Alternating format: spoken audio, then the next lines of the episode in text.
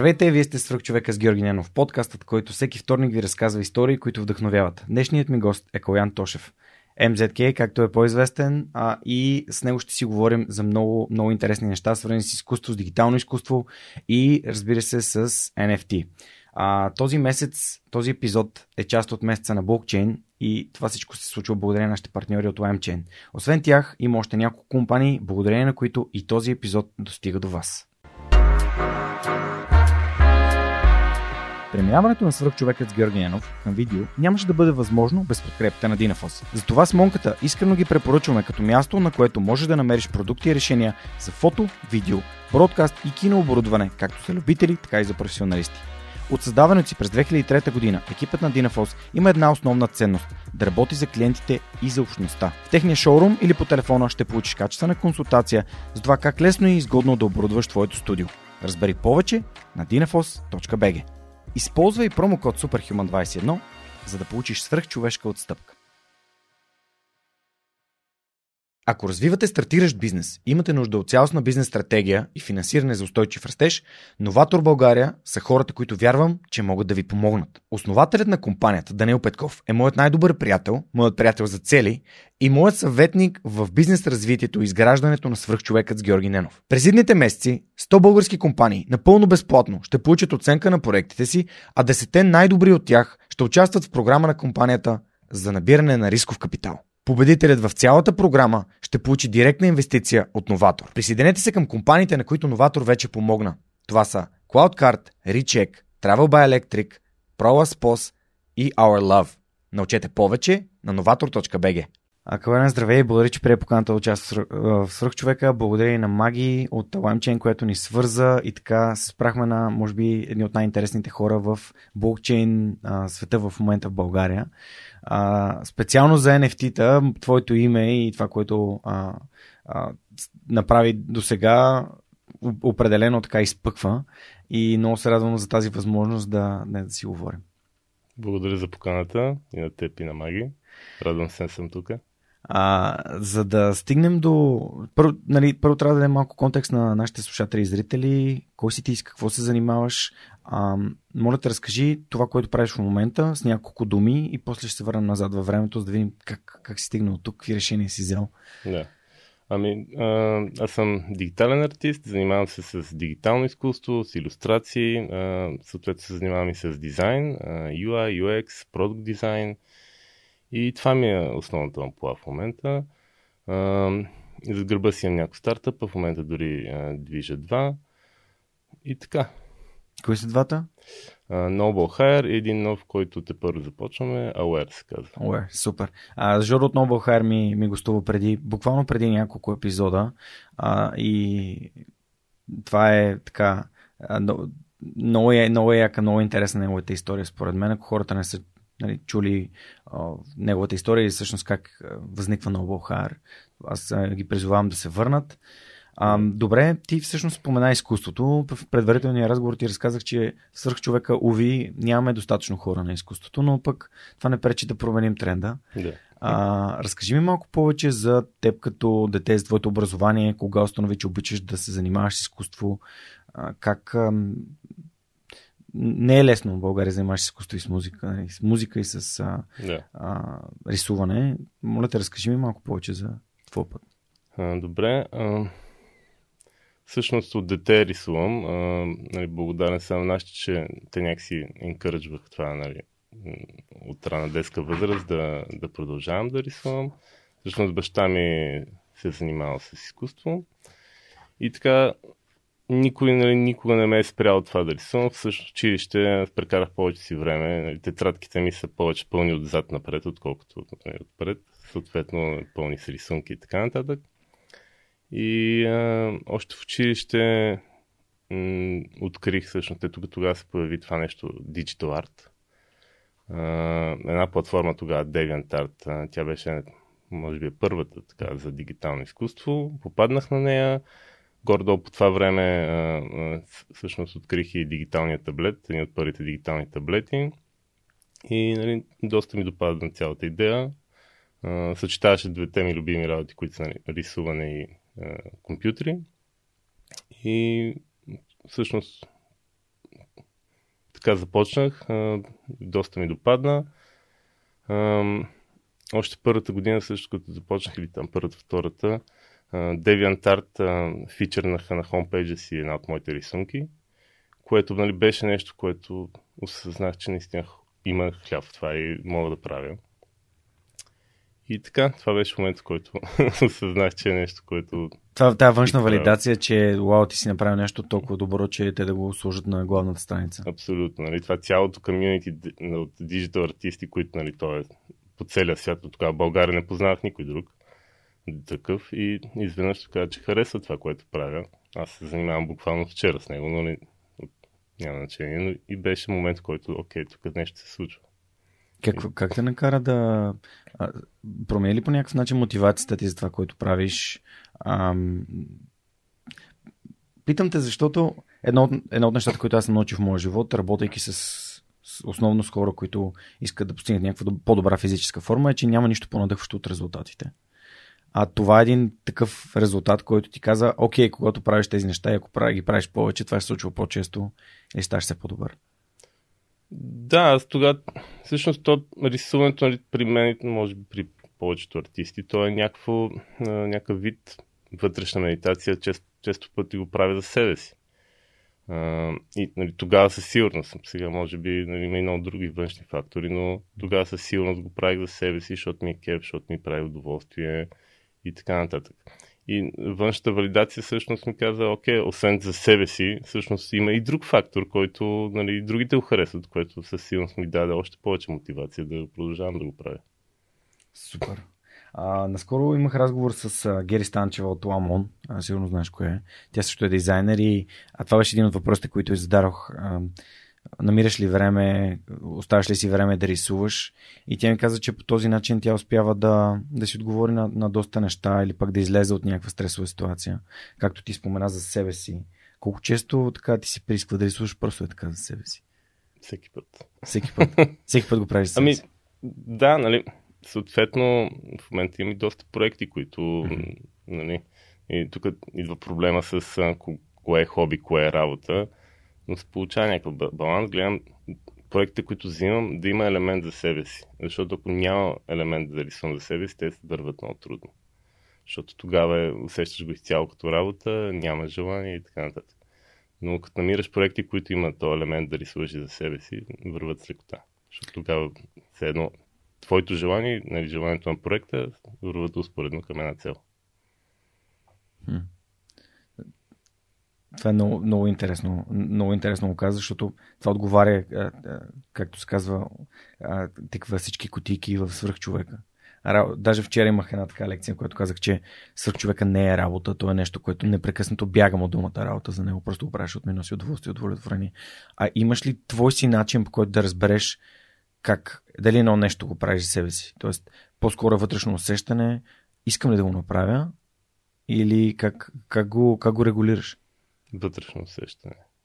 А, то някои прости въпроса, са, често казвам, е трудно да ги изкарам, но yeah. нали, ако водещото ти е пари, определено ще имаш проблем с изпълнението на проекта. Не казвам, че няма да стане. Нали, има такива проекти, в смисъл парите не са малък фактор, но може би проект ще върви по-трудно. Нали. Може би, защото малко никога не знаеш. Винаги има изненади. По някакъв път проект, който изглежда като писав кейк, готин, лесен за изпълнение, по някакви други причини се затлачва, става труден и така нататък. Така че то винаги е някакъв вид гембъл. Да, разбирам те. А, ако все пак се пресетиш за, в, в контекста на нашия разговор за въпроси, които ти помагат да, да върнеш това усещане, да го правя за себе си, да го правя и за себе си, по-точно казано, аз ще се радвам да споделиш, защото м- Въпросите са много важни. Аз тук някакси през въпроси се опитвам да, из, да, изля, да изкарам историята на моите гости, но и да обърнем внимание на слушателите и зрителите, че всъщност, ако те си задават качествените въпроси, по-качествени въпроси могат да стигнат до по-качествени решения. А това а, би, би помогнало и на тях.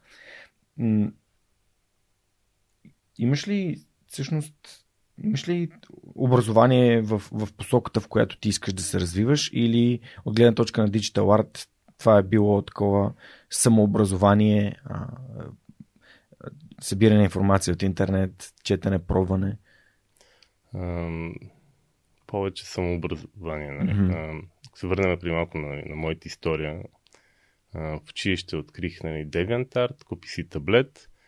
А, няколко години след това всъщност в училище осъзнах, че може би най-добрият ми вариант е да кандидатствам за художествената академия. Въпреки, че те нямат digital art, той digital art в крайна сметка е рисуване. But digital, в смисъл, is the same. и всъщност влязах в академията, специално с плакат. Тогава, също, бях започнал вече да се занимавам с дизайн, понеже а, дигитално изкуство в България не е нещо, което нали, изглеждаше като че да може да прави пари. Пък дизайн имаше много апликейшн. Нали? Дали ще е веб дизайн, тогава тренда беше веб дизайн всъщност. А, той те първо навлизаше. А, дали ще е нещо друго.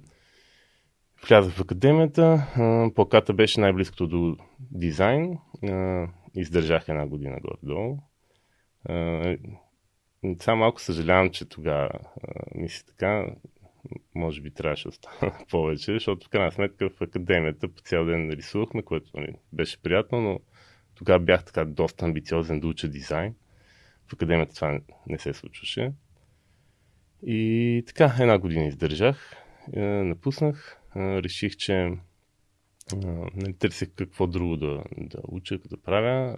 видях тогава архитектурата като най-близкото нещо до дизайна, от гледна точка на това, че дизайна в основата си е problem solution, нали, problem solving, архитектурата също. Всъщност те по много неща се припокриват, което нали, ми хареса. И започнах да уча архитектура, където също горе-долу издържах една година. но, нали, една година ходих така активно и действах, осъзнах, че също няма да науча нещата, които ме интересуват и просто спрях да ходя. И това е моето образование. Много интересно. да, много интересно. Преди да стигнем до, а, до това, че си такъв а, university dropout, което прави перфектно нали, за стартъп света. Два пъти. така е шегата, да. Между другото, Коста от Fight. Знаеш кои са Fight? Не, Fight правят а, стриминг, а, те стриминг платформа, която наскоро бях продадени на Трилър. Косто Йорданов ми гостува в подкаста и той също е два пъти дропаут от технически от УНСС. Така че а, това е някакво, не е някакво съвпадение, но ми направи много силно впечатление това, което каза, че може би, ако не имаше акъл, който имаш сега, не би се отказал след първата година. А, какво? Мислиш ли, че това търпение да, да продължиш да правиш нещо, дори когато не виждаш пряк резултат от, от това спрямо посоката, в която искаш да се развиваш, би могло да бъде по-полезна. Понякога като може би като по-млади хора, решаваме, че не искаме да правим нещо и просто бързо го, бързо го оставяме. Ще ами, кажа, че малко съжаляваш. И... Ами да, сега, защото нали, сега осъзнавам, че е добре повече да инвестирам в изкуството, но тогава изцяло главата ми беше дизайн, защото изкуството... Бизнеса. Да, нали, okay. Дизайна беше нещо, което очевидно прави пари, с изкуството очевидно не правиш нищо. Нали. А, сега са по друг начин нещата и сега си мисля, може би трябваше да остана в академията. В академията, в крайна сметка, нали, по- повечето време прекарахме в рисуване. Дали ще е живопис, дали ще е графика, нали, неща, които можеше да науча да се усъвършенствам. Нали, там най-хубавото всъщност, че си задължен едва ли не по цял ден да рисуваш. Защото сега как да се задължа по цял ден? Нали? Въпреки, че доста рисувам, не е също, не си задължен. Нямаш това оправдание, аз съм в университета, оставим, нали, намира по-друго е. Но нали, не е такова, не е голям регрет, дето. Да. Може би ще да е по-добре. Да, да. Е, много е така, много интересно, като погледнем назад и виждаме някакви неща, неща, които са ни помогнали, неща, които сме могли да направим по-добре. Аз също имам такива, такива мисли, но а, е готино, че, че че ти ги споделяш и така даваме, даваме перспектива за хората, които може би пък искат а, се чуят дали да останат. Може би това би могло на, на клани везната в едната или другата посока. А, добре, реално ти сподели, че си занимавал с веб дизайн. Това ти е, нали, това са ти първите така инициативи. Разкажи малко повече за ам, света на дизайнера а, и от, от към веб, как, как се изглеждали нещата. Защото след малко, като отидем към следващата версия на, нали, на, на Web 3.0, и това, което се случва в момента, нали, нещата ще се променят в някаква степен и просто да разкажеш как изглежда ежедневието на един дизайнер в тогава, когато, когато си започвал веб дизайна, този тренд, през който да. си преминал? Аз започнах първо като графичен дизайнер mm. и предпечатар. Това mm-hmm. предпечатар е човек, който подготвя дизайните за печат. Това малко черна работа му викат, не е много креативна, но чрез нея научих софтуерите, което е нали, голям плюс. А, малко след това всъщност започна, се появи тренда с дизайна, а, с веб дизайна и аз нали, така го фанах. А, всъщност подадох Плайнах за Reason, тогава се казваше, една малка агенция. А, и те ме викнаха на интервю. Аз тотално гол и бос отидох, те ме харесаха.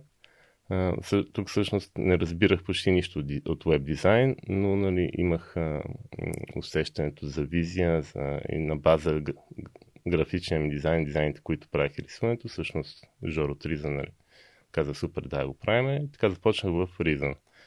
Reason също тогава беше една от бутиковите веб агенти София. Правиха, може би, най-яките сайтове в България. Супер щастлив бях. Много малък екип, едно малко офисче добитушка. И така се почна с веб дизайна. След това, всъщност, след дизайна се появи, нали, почнаха го разделят на UI, UX. Докато беше веб дизайн, ние му викаме на UX и Usability. След това той всъщност, това usability стана една, един по-голям раздел и се стана UX. Много повече нали, задълбах хората в какво може да е това usability, user experience на хората и така нататък. И в крайна сметка то се отдели в момента си е цяла отделна специалност. Има дизайнери, които правят само това и така нататък. И в последствие от UI UX последните години се появи продукт дизайн, където аз в момента читам себе си за продуктов дизайнер, където е едва ли не фащаш от началото до края на един дигитален продукт. Това е, а, дори ако почнем от име, а, лого, брандинг, а, идентичност, а, UX, UI до финален продукт. Цялото нещо, целият да, спектър. Да. Това за мен лично е най-сладката работа в, а, като дизайн просто защото мога да предам цялата си визия, целият виждан, който имам за дадения продукт от начало до край. това преди няколко години беше нали, Synhensive е такъв пример, където започнах буквално от логото и дизайнах всичко и той благодарение на тази визия стана успешен стартъп. Да. А, да, Инхенсив е един от примерите. И, и Волен ми е гостувал, и Жорката ми е гостувал, и Васи ми е гостувала, и Велина Гетова ми е гостувала. само, само явно, само теб не съм те интервюирал. И а, Митко. А, Митко беше. Да, да. Митко, а, ето и ти си тук. А, добре, всъщност това, което аз разбирам като един нали, абсолютен логик на тема дизайн е, че когато м- артистът има възможност да визуално да разкаже всичко през, нали, през цялостно, а не просто един елемент, едно лого, е, една, един веб, вебсайт, дали било UX или UI частта му. А, тази цялостност, тя всъщност а, как как се... Защото малко или много аз разсъждавам в посока, че има хора, които са добри в едно конкретно нещо. Но тук за дизайна явно на един човек може да развие всички тези неща. Може да ми обясниш малко повече как всъщност защо, защо, защо е този парадокс, нали, който... То в дизайна, ако ти имаш малко, как да си изразя, усещане за визия и проблем, проблем solution mm-hmm. логиката, може да си добър във всякакъв вид дизайн. Той е такъв скил, който е трансферабъл. В смисъл, аз и в архитектурата имам доста добри проекти, защото просто е същия скил същия скил ползвам и за логата, и за UX, и UI. Много е подобно. Утре, ако седна правя автомобил, същия скил. Даже имаме, имаме успешен пример за това. Коста от Варна. Той е всъщност графичен дизайнер, лого дизайнер, бранд дизайнер и а, го поканиха да направи дизайн на автомобил и той се прави блестящо. От първия път. така че той е същия скил. Хм. Супер. Да, за Варна, като кажеш Варна и автомобили в едно изречение, сещам за кинетик. Точно за този автомобил става дума. Който изгоря. Уви. Уви. Е, хора, ако не знаете за Kinetic, моля ви, разгледайте. Kinetic е една супер готина българска компания, която базирана във Варна. Разработваха първия български електрически супер автомобил уви един пожар, а, изгори абсолютно цялото им хале и те в момента набират средства за да продължат да работят. Имат инженери от целия свят, които са дошли специално тук, доколкото видях, имат един аржентинец, който е дошъл тук, за да разработват а, този автомобил и в момента изцяло се насочили към електрически картинг. А, дори бяха на кошера тук там. А, Теодоси, всъщност той е адаш на Теодоси Теодосиев, учител Теодоси Теодосиев, с него сме си говорили доста пъти да ми гостува, но той си е във Варна и чакам подходящия момент, в който ще дойде и ще седнем тук и ще направим един епизод с него, а защото определено са много готин пример на български стартъп и топ продуктов, т.е. стартъп, който прави нещо а, чисто физическо, като Dronamics, например. А, и се радвам, че зачеркна тази тема. Аз съм го виждал този автомобил а, и уви, трудностите, през които хората минават и компаниите минават, някои хора ги отказват, но Кинетик продължават, за което ги поздравявам. а, мерси, че, че, че го сподели това. А, добре, разбирам те, т.е. това е някакво умение, което може да бъде а, приложено към, към много различни сфери. А, добре, ако можеш така да, да се върнеш назад към, към ученика Калян, когато си започвал да занимаваш с изкуство, кое от тези неща, които знаеш сега, би, би си казал, че е най-важно и трябва да обърнеш най-много внимание? Аде.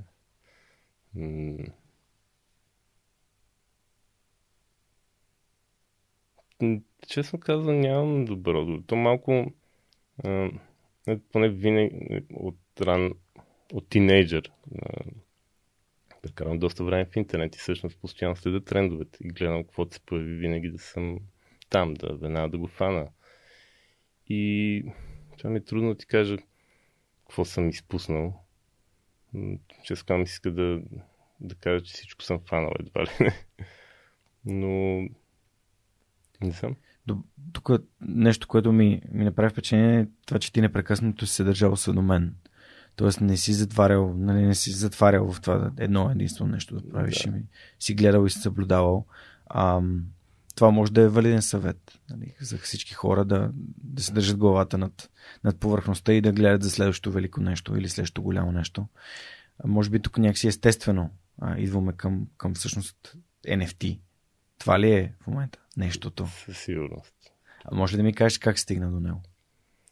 А, всъщност NFT-те масово се появиха в февруари-март. Mm-hmm аз чух за тях от други артисти, които следвам, а, които са ми хора, които харесвам и така нататък. И в един момент някой човека започва да говоря за тия NFT-та. Всъщност, за, показах как са направили някакви продажби за по 10-20 хиляди долара. И аз съм, окей, тук нещо се случва. Поразрових се и така разбрах за NFT-тата. Това беше преди големия бум няколко седмици и попаднах нали, на, на Beeple, който беше продаван на негова картина за 3 милиона. Uh, за Beeple нали, го знам от години, съм виждал някакви негови работи. Едно време го следвах, обаче той, uh, всъщност той всеки ден пуска по една картина. Той има количество, но качеството нали, debatable. Mm-hmm. Uh, съответно, аз още преди години спря да го следвам, защото то просто не се издържа. Uh, и в един момент виждам как Бипъл, познавайки неговата работа, продал картина за 3 милиона. И съм такъв, окей, чакай сега, тук нещо се случва. Разрових се, разбрах какво е NFT, мигновено ми допадна цялата концепция и осъзнах, че трябва да го фана веднага, нали, този момент. Бързо се задействах и буквално докато започна да нещата, то избухна така мейнстрим в, в арт средите, основно нали, в началото благодарение пак на Бипо, който си продаде неговото NFT, колажа от NFT-та за 69 милиона. Което нали, беше, окей, тук сме, това очевидно ще, ще се случват много неща тук. И тогава всъщност започна NFT тренда. Може ли да дадеш малко контекст за хората, които всъщност за първи път попадат на, на, на NFT като, като израз, а просто да, да, да им създаде малко контекст да разберат по-добре а, това, за което ти говориш? Не знам дали ще успея го обясня добре. По но, твоя начин ще бъде абсолютно окей. нали, NFT Non-Fungible Token. а, Това е а, нали, Fungible токен и това са токени като лева и биткоин. Един биткоин е равен на един друг биткоин. При NFT-тата едно NFT не е равно на, едно, на друго NFT. Всяко NFT е уникално. Uh, NFT-то на практика е дигитален асет. Всичко може да бъде NFT. На практика всеки файл на компютъра едва ли не може да го създадеш на, да го превърнеш в NFT. Uh, превръщането на NFT всъщност се фащаш uh, дадения видеофайл, JPEG, аудиофайл, PDF, whatever. Правиш го на NFT, процес нарича Mint и всъщност то записва на блокчейна, нали, на всъщност цялата, целият innovation breakthrough, technology breakthrough зад NFT-те крипто всъщност е блокчейн. Това е the big deal. Uh, и на блокчейна всъщност правиш този, това NFT, този запис и тук нали, готиното е, че то носи историята. Кой го е създал, кой го е купил, на кой друг го е продал, за колко пари, в колко часа, кога и така нататък. Uh, при NFT-то има нали, едно друго, че всъщност uh, всяка препродажба бъдеще, създателя на това NFT а, взима сега, те варират според различна платформа и така нататък. Най-често са около 10%, което за мен като артист какво значи? Аз като съм го създал, продал съм го за дадени пари и след това всеки човек, който го препродава на друг човек, аз от тази продажба взимам 10%. Което е the big нали, голямата промяна в арт света и затова всъщност то, всички а, неща станат тренда първо в арт света и всички откачиха на темата, защото това е нещо, което винаги е имало нужда от него, но за първи път може да се случи. Това е благодарение на смарт контрактите. Точно така. Нали? То всъщност в блокчейна е, имаш този смарт контракт, дето то е записано и то просто никой не може да го избегне, то ще се случи на 100%. Искаш ли да купиш това NFT, купуваш го, 10% директно отиват веднага за артиста. Никой не може да излъже, да измами и да го промени, което нали, е гениално. А за артселите, защо, защо е специално това? Нали, дам един пример, примерно с едно време артист, да кажем, ти си Леонардо да Винчи, продал си си нали, картините за някакви там къси пари или каквито са били. Които си имал нужда в момента. Да, каквито си имал в нужда. умираш или нали, след това картините, дори не, не умираш да, ама след това, примерно, картините започват да се продават за милиони, ти нищо не взимаш от цялата работа. Че те вече не са твои. Че те вече не са твои.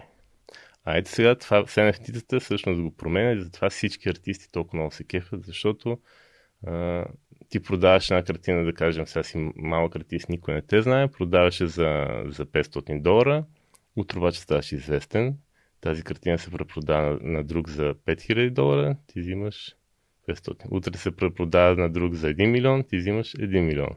Не. И това е Нали, ти 100 хиляди взимаш. Окей. Да, да, 10%. Рисуването ми е силната страна. да, да. Мисълта ми е, че нали, винаги взимаш. Да, да, да. да. Не, идеята е абсолютно е прекрасна и всъщност това цялото нещо е нали, на, върху блокчейн технологията. Тия суми, за които ти говориш, това, са, а, това е еквивалента в блокчейн. А, и токена всъщност представлява, токена е ед, ед, единия piece of art, едното парченце изкуство, което става токен само по себе си и то се продава за а, Вау, това е много яко. И като човек, който ти... Всъщност, каква идея имаш от блокчейн преди да направиш това? Бях чувал почти да. никакво. Да, да. Бих казал, че NFT-та са нещо, което ме вкараха в криптото. Mm-hmm. И, и, и виждаш потенциал, извън, а, потенциал, който виждаш само в NFT или, или в, други, в много други неща? Като, като човек, който занимава с изкуство, да нали, имаш по-различен. Ами, виждам потенциал в всичко в криптото. Тотално вече съм убеден, че криптото е следващото нещо, което ще стане а, как, може би не мейнстрим, но ще стане от основните валути в света със сигурност. Мисля, аз съм убеден вече в това. Mm-hmm. NFT-тата са нали, хиртосте няма да изчезнат. Особено, нали, защото в момента има много NFT, нали, там PFP Projects и хората много спекулират, казват това в момента е тренд и така. Да, в момента има голям тренд, той ще умре, но за артистите и те, нещо малко е по-отделна сфера, така, mm. то няма умре. То е толкова логично и толкова имало нужда от години наред от това, че няма, няма как да умре mm-hmm. и изчезне. Супер. Много готино. Добре, а, този епизод с Ванина всъщност, тя доста, а, според мен, зареби хората, които слушат, защото тя каза, че а, това определено е, дори тя каза, че е подарила на племенника си а, там 100 лева в биткоин и той да ги вижда как, как растат. А, а пък NFT а, показва именно а, възможността, която предоставя за, нали, не само за художници, за музикални, за продуценти, за изпълнители и, и за всякакви други неща, които буквално имат нужда. Ако приемем, че създанието на iTunes е нали, по някакъв начин, начин дистръб на цялата индустрия, това е може би следващото голямо нещо. Това е като с едно iTunes, обаче всяка следваща препродажба на конкретен файл а, нали, е свързана с нейния, създател, с, нейния, с, нейния, с, създателя на файла. Страхотно е това. А, добре, всъщност ти тук имаш и друга една брънка, която доста ти помага, а именно самото предприемачество. А в какъв момент от, от, от твоя живот реши да се занимаваш с предприемачество и, и как, как, как се случи? То малко много изкуството и дизайна да създава възможност за повече фриланс, т.е. свободна работа, но имаше ли момент, в който ти каза, окей, и това ще го за себе си?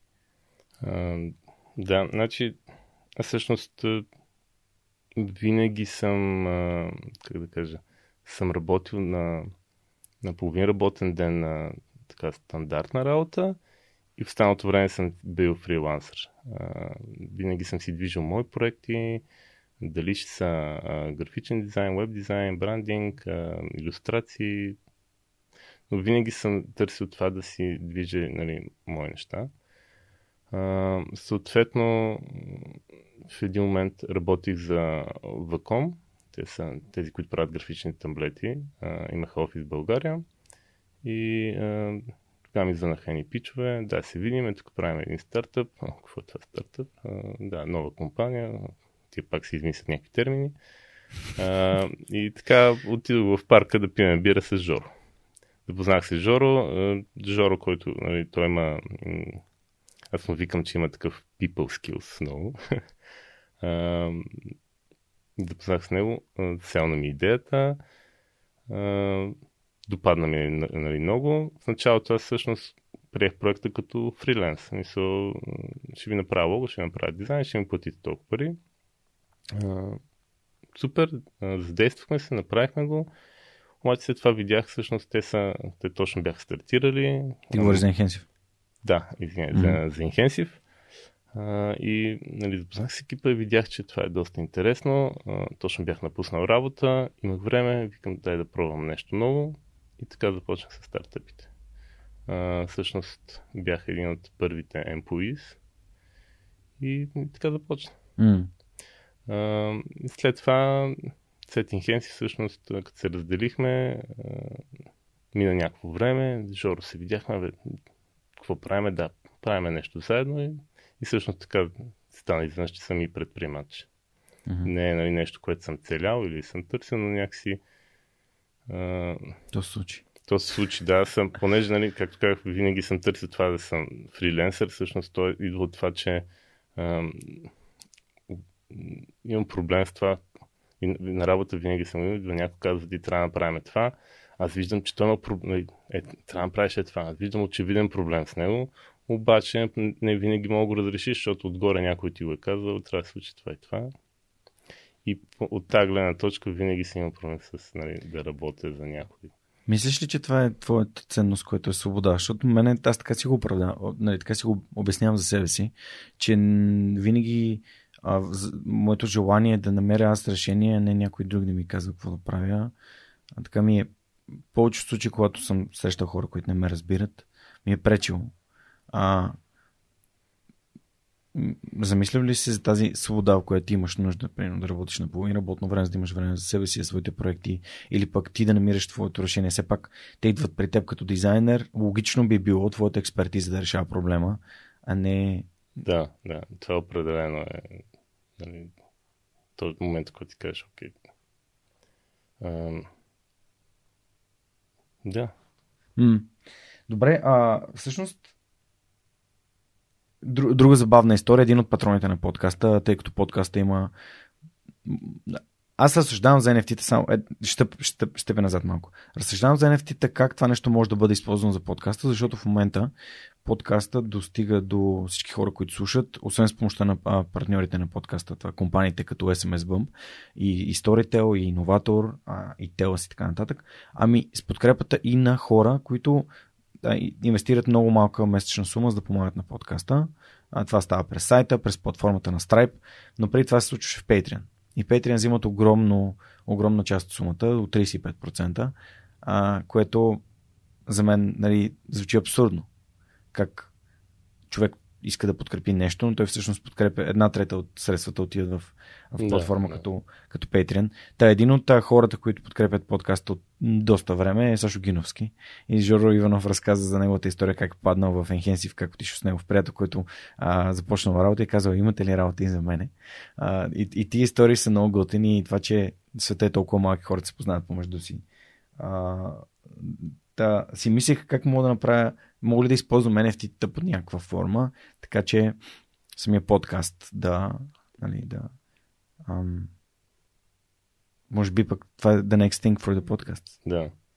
Ами, може, то в момента има много форми. А, дали ще е NFT, нали, ако ти имаш, а, защото NFT-то, то по презумпция ти имаш някакъв digital asset, който искаш да дадеш mm-hmm. на хората. Но ако нямаш, има и други форми, като нали, DeFi а, сферата. Дали да. ще направиш DAO, дали ще пуснеш токен.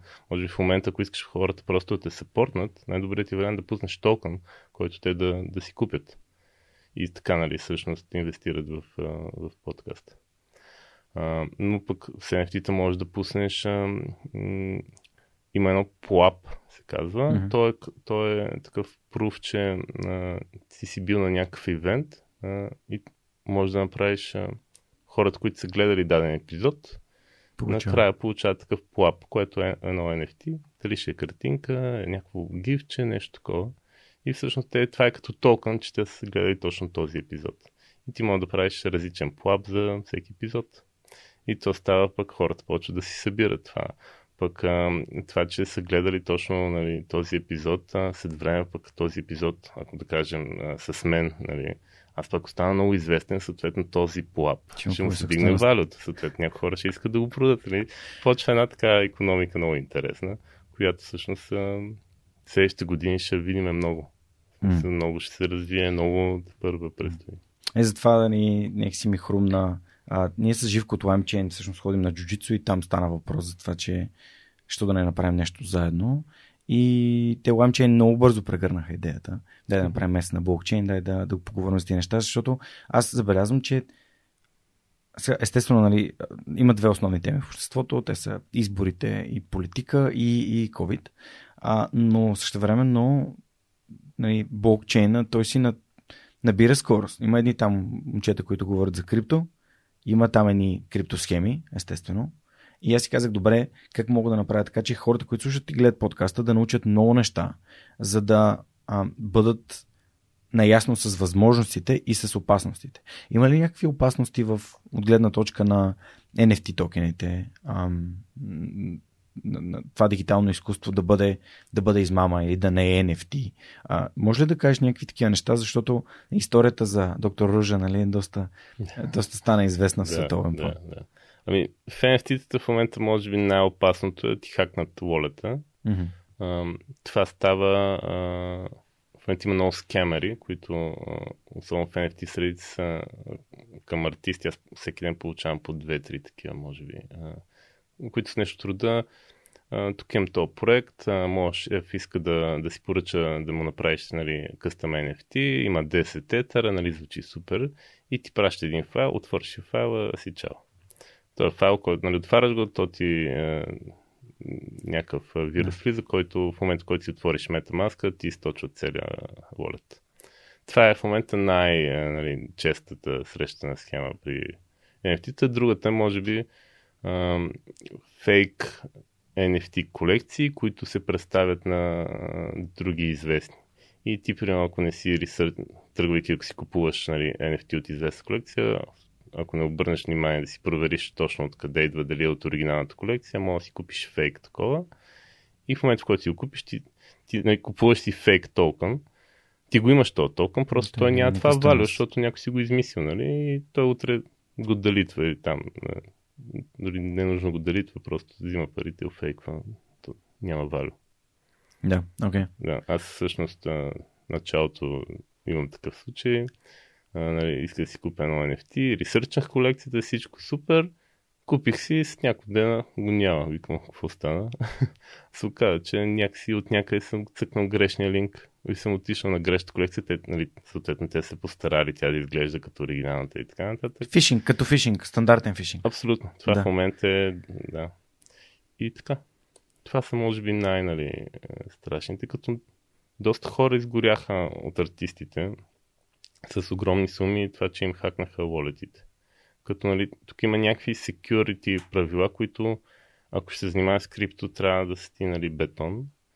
А, те, доста артисти, нали, влизайки много рязко в криптото, а, игнорираха тия моменти и сега съжаляват. Носят си, това е Да, цената. да. Нали, някакви неща от рода на ползва отделен браузър а, за, само за крипто. Сит фазата не трябва да ти седи дигитално, трябва да ти е физически написана на листче някъде. Мгм. Това, е, нали, това всъщност е най... един доста известен артист няколко милиона изгуби, защото сит фазата му беше на файлче на компютъра. Те успяха да с, нали, с тия съобщения искаме да Мгм. направиш такова. Видяха му на компютъра и така му източиха улица. Това е key. Това е доста по Да, Окей. Private Вани не обясни нали, каква е разликата между public и private key. А, и яко. Ами супер, супер. Да, тия неща са важни и явно, че те схемите си едни и същи. А, ние сме от OLX, тук може ли да ни правите еди, си пък дайте си Да. картата. А, така че те- измамата навсякъде изглежда по един и същ начин и това, което ти казваш е да бъдеш подготвен и чисто физически нали, да, да знаеш какви са стъпките, за да се предпазваш. А, това с отделен браузър, в който Да, ползваш и... В момента толкова, нали, технологията всъщност е доста, доста яка. Блокчейн е много, много готина технология, супер напреднала, много е трудно да се хакне, хора и затова всъщност хакват човека за технологията. Така че up to us. Да, да, страхотно, супер. Ам... Нещо исках да те питам. Да, искам да ми разкажеш малко повече за, а, за, за NFT-та, които ти си създал. А, кажи ни с някои думи и какви са, какви са, какви са резултатите, ам, как, нали, как случиха нещата. Това ми е много интересно, защото на Жоро ми писа, тук Калян, нали, това нещо го пускаме, моля те, нали, сподели в Twitter, там лайкни го и аз съответно, естествено, нали, съм, съм го направя това нещо, но понеже той е по-скоро от гледна точка на сапорт, но ай, твоята гледна точка ми е много важна. Добре. А, всъщност там в февруари, когато съзнах нали, какво се случва, а, почнах нали, да ресърчвам, задействах се. Аз всъщност имах доста нови работи а, готови, защото исках да направя физическа изложба, но за, вече бяхме в COVID фазата и нямаше как се случи. Съответно, в един момент седа аз вкъщи, имам а, едва ли не 20 нови работи, които последните години съм подготвил. И се появи това с NFT-тата и нали, бях такъв, окей, това е перфектна възможност. Нали, няма сега да се налага да рисувам, а, а, да отделя няколко месеца да рисувам. Съответно, подбрах а, 4-5 неща. 4, а, sorry. А, Също бяха 3, но аз реших да нарисувам още едно. Чудейки се как да направя, всъщност в разговора се заговорих и с Жоро. Жорката съответно каза, брат, да ти помогна, това е много яко. И всъщност нали, с него нали, направихме такъв някакъв план, който е как да подходиме към цялото нещо, как да го направим, как да се случи. И всъщност в разговора осъзнахме, че то малко си е като да го подходиш малко като изложба, като, като ивент. И това и направихме. Задействахме се. Аз направих един сайт, нали, една страничка в моят сайт, където нали, прави презентация на тия а, четири работи. Също те бяха три, но също, четвъртата, защото тогава видях, че има много артисти рисуват а, нещо свързано с биткоин и етериум. Mm-hmm. Меме Не, това е, след това се появи. А. Всъщност а, първата ми колекция са а, Чекай, само искам да покажа меме. Цецо, може ли да дадеш тук на близък план? А, не знам дали ще се види, надявам се да се види. Вижда ли се? Вижда се, не е много. О, окей, добре. А, да, просто си отворих Твитъра, за да видя. Да, моля те продължи. Да, и е, създадохме с четвърта един биткоин, който тогава нали, мислих, че всъщност тренда е, че трябва да има нали, нещо свързано в арта с биткоин. Се оказа всъщност след това, че това не е фактор, не е толкова важно.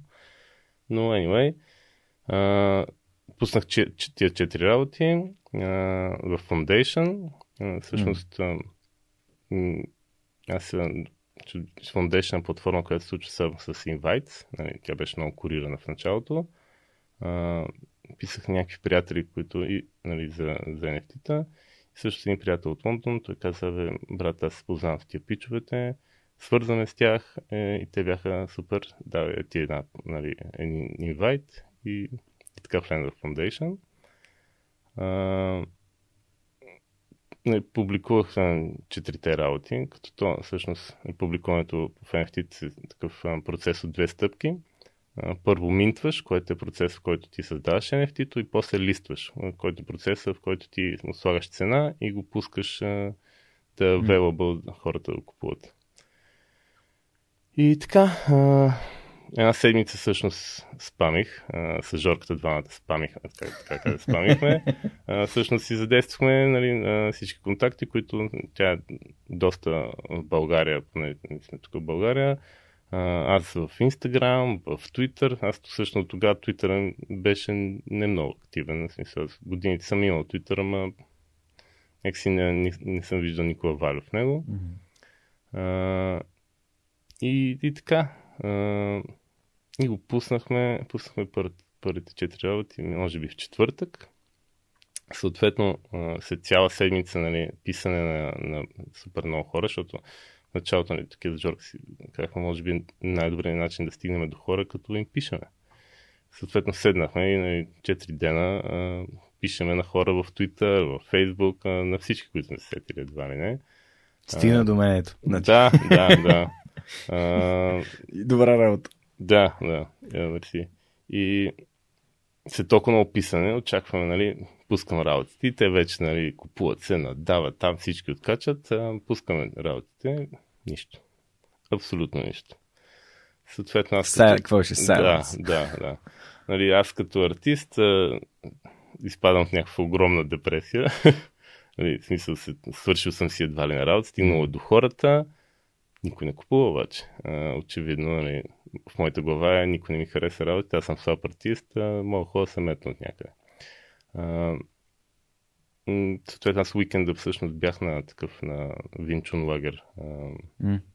а, и отидохме на Добринище, мисля, mm-hmm. че бяхме. И нали, там сутрин си тренираме, а, действаме си по програма и вечерта всъщност, нали, тук е важно да кажа, че а, тогава особено а, колекторите основно бяха от Америка, съответно всичко се случва след 9-10 часа наше време. И като се почна 9-10, до към 4-5 е активното време. Той в момента е до голяма степен така, но тук последните месеци влязаха доста европейци и малко се балансира. А, и съответно, събота ли там петък вечерта, писа един артист и колектор. А, това е много яко, много ме кефи и бидна всъщност на, нали, тук в, в Foundation ти бидваш mm.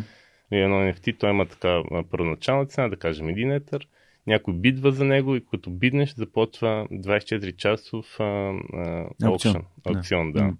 Където в тия 24 часа всеки може да надава. Надаването се случва с 10% на предната цена. И то пич всъщност все едно бидна от работите. Аз, съответно, нали, супер яко откачих, не знам си какво и се заговорихме и през това време а, м- други колектори mm. си пишеме. Един друг също бидна върху този. А, и то първия Блейк а, видя, че не, нали, не му се даваха повече пари. Не. Реши да купи друга. И започна опшен на, на, на втора. Там друг колектор всъщност нададе над него. Той реши да купи трета. И така той задейства трите ми основни работи. Okay. А, всъщност, може би се оказа, че него го следят такива големи колектори и благодарение на него нали, успяха mm. да ме видят. А, те първите ми трима колектори всъщност са едни от най-големите имена в NFT сферата. И така, следващите 24 часа всъщност успях да продам нали, и четирите работи. Като за една от тях нали, доста се надаваха. Тя стигна до, от 1 етър до 3 и нещо, 3-4 нещо такова. Mm-hmm. Аз ги гледам, между другото влязах на Foundation App, а надявам се, че сега ам, ще сме го монтирали това нещо, защото се виждат самите, а, самите а, неща, които се създават. Това са 13, 13 NFT-та, като това, което ми направи нали, най-силно впечатление, естествено и това най- продането за най-много, най-декис за 6,68 метра. Да. Което и, и най- нали, това, което ти каза преди малко, Last Sold, нали, последната продажба е за 6,68. Да, след малко мога да говоря за него, защото е да. по-различен случай. Да, да, да, окей. Което, не, тук 668 метра в момента на, за нашия запис е 31 600 долара, което, е, което е велико. А, но тук има цялата история на всички хора, които са, които са волтвали. Да, да, това е също нали, блокчейна. Всичко е записано. Може да видиш а, кой е надавал, кога, а, каква е била цената на етериума тогава и така нататък. И, и така, всъщност, а, за 24 часа за един уикенд, който аз нали, би трябвало да тренирам аз и да си лягам рано, аз седях до към 3-4 през нощта, тихичко в стаята, вътрешно нали, в екстаз си скачайки. Защото нали, от моя гледна точка аз 17 години се занимавам с дигитално изкуство. продал съм принтове, фанелки, нали, работил съм с големи и малки клиенти, но някакси това някой да дойде и да ми даде 5000 долара за моя картина, никога не се е случвало. Никога не е било възможно преди този момент. И изведнъж това се случва и нали, за един уикенд продавам 4 картини. А, също той, затова е то нали, тренд. Той започна от дигиталните артисти, защото не е само при мен, това при много хора се случи. И е много яко чувство. Велико. Да. Велико. И Поздравления с добрата работа. А, да, и надявам се, че все повече хора ще, ще използват а, този добър пример, защото това е нещо, което ти установяваш, че ти е интересно, почваш да го, да го изследваш, подготвяш се и пускаш нали, първата си колекция и реално резултатите са, са на лице. А, и това е само началото. Да. А, за това за CoinGecko. А, за да, Дакис, разкажи да, Дакис. Всъщност, след продахте първата колекция, и нали, след това постепенно пуснаха още един артворк, още един артворк. всъщност няко, нали, някои от тях се продаваха веднага, някои нали, не. Трябва, в смисъл, имаше момент, в който си казах, добре, очевидно това не работи, после не това работи. Много е такъв, а, трудно е да, да разбереш точно какво се случва по някакъв път. Uh, anyway, uh, в един момент всъщност uh, един мой фен Кирил, а, той ми писа, каза, бе ти CoinGecko искаш да те свържа с тях. Аз CoinGecko не ги знаех, отварям сайта, някакъв сайт, който си гледаш там криптото, как върви, викам, свържи ме. А, и в разговор с един колега всъщност му казвам за това и той, вау, CoinGecko са най-големите в сферата. и бях, окей, добре, тук нещо се случва. Киро, който съм безкрайно благодарен, той, той работи в Nexo нали, ме свърза. С Конгек се заговорихме, те казаха, абе, искаш ли да си ни Spotlight артист? Аз казах ми, окей, Spotlight Artist всъщност е на сайт имат, нали, а, а, в менюто има NFT, цъкнеш на NFT Spotlight, излизам аз. И се казва, че всъщност те до сега са имали един, искат да съм и втория. Супер яка идея. Нали, тук обаче условието е, че ти не взимаш никакви пари. При което аз бях такъв, е, не NFT, нали, това е такова, нали, цялата работа. Защо не взимам пари, ама окей, да, го направя, поне някакво, нали, publicity, да, exposure. Uh, съответно, тяхната нали, uh, система е, правиш едно NFT на твоята си платформа, което се едно си идва от тебе и правите едно uh, PLAP, което е в тяхната система, което техните хора го купуват с, uh, имат, имат ни като вътрешни токени.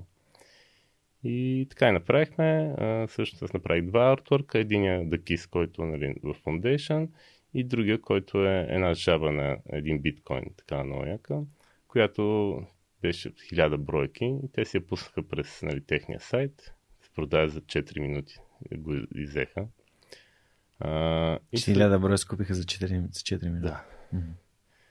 А, и аз бях такъв, вау. И това се случи някакъв през нощта, аз изобщо не успях да реагирам. Сутринта се събудих и Twitter ми беше пълен с хора, които са такива. Не успях да взема, моля да направим нещо. Викам, нищо не мога да направя.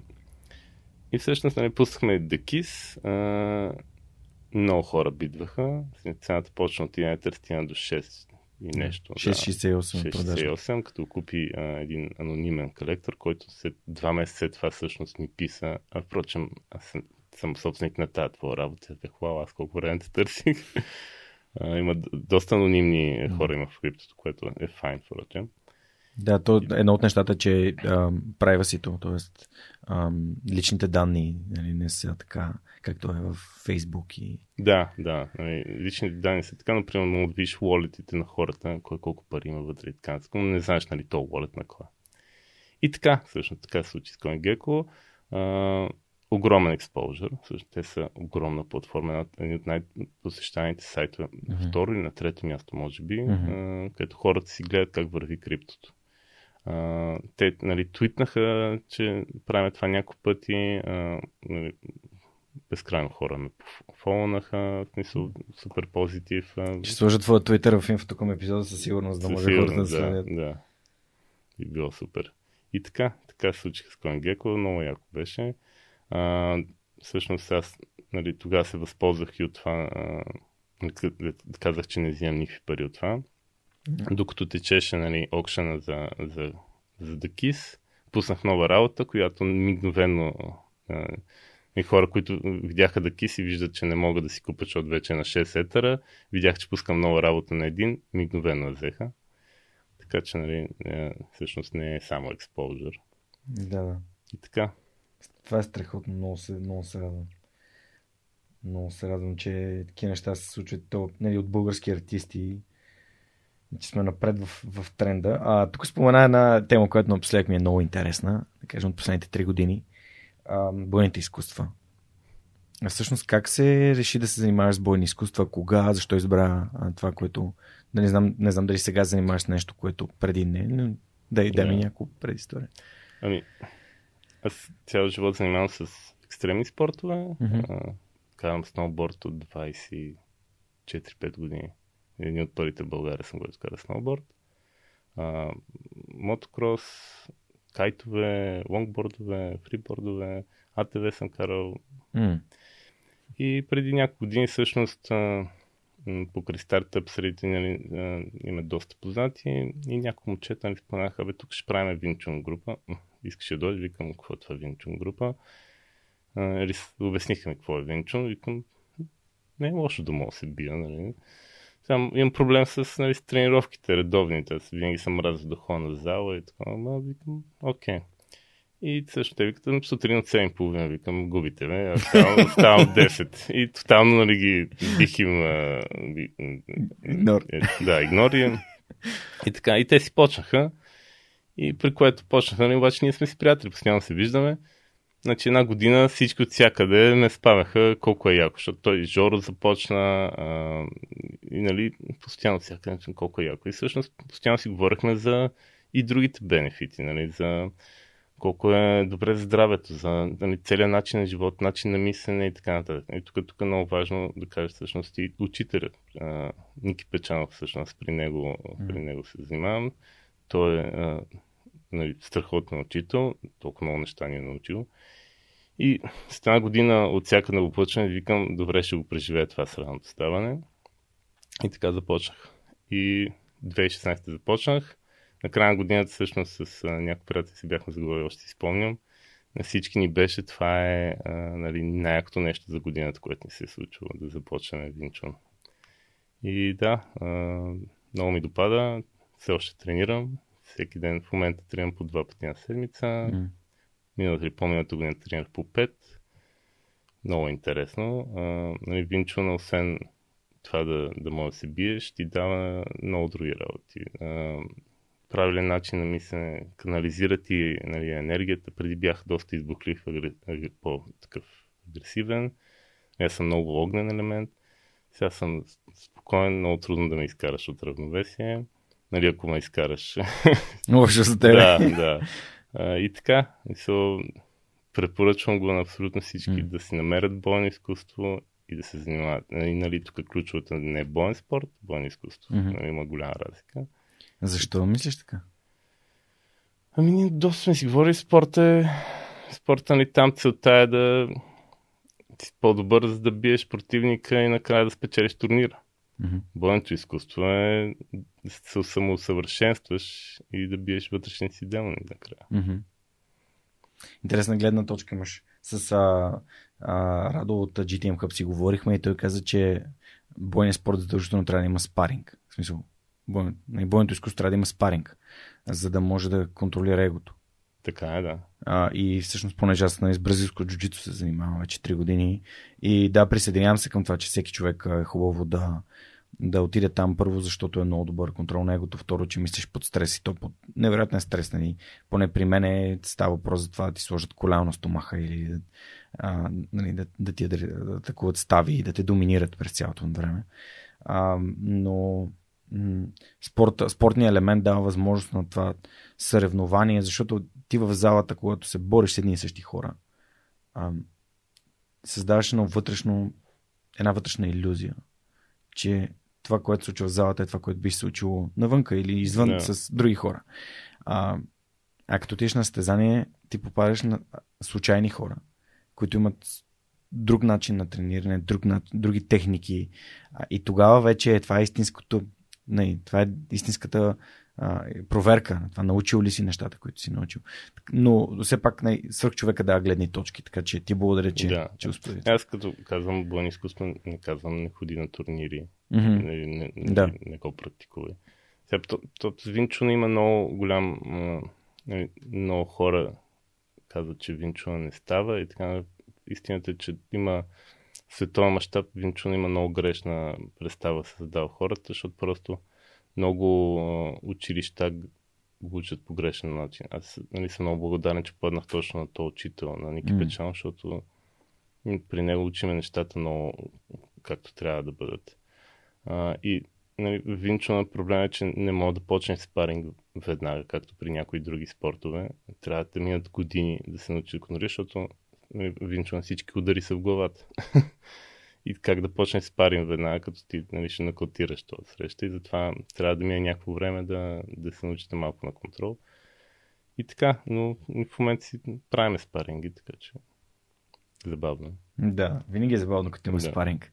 Да. И при нас пък в джуджитото идеята да има спаринг е, понеже няма удари и това пък дава време за мислене, координация, всякакви такива неща. Супер, аз а, много се радвам, че го спомена. А, знаеш ли, мисля да минем към въпросите на SMS Bump, защото си спомням, че те бяха... Там имаше някакви интересни неща, които бяха подготвили.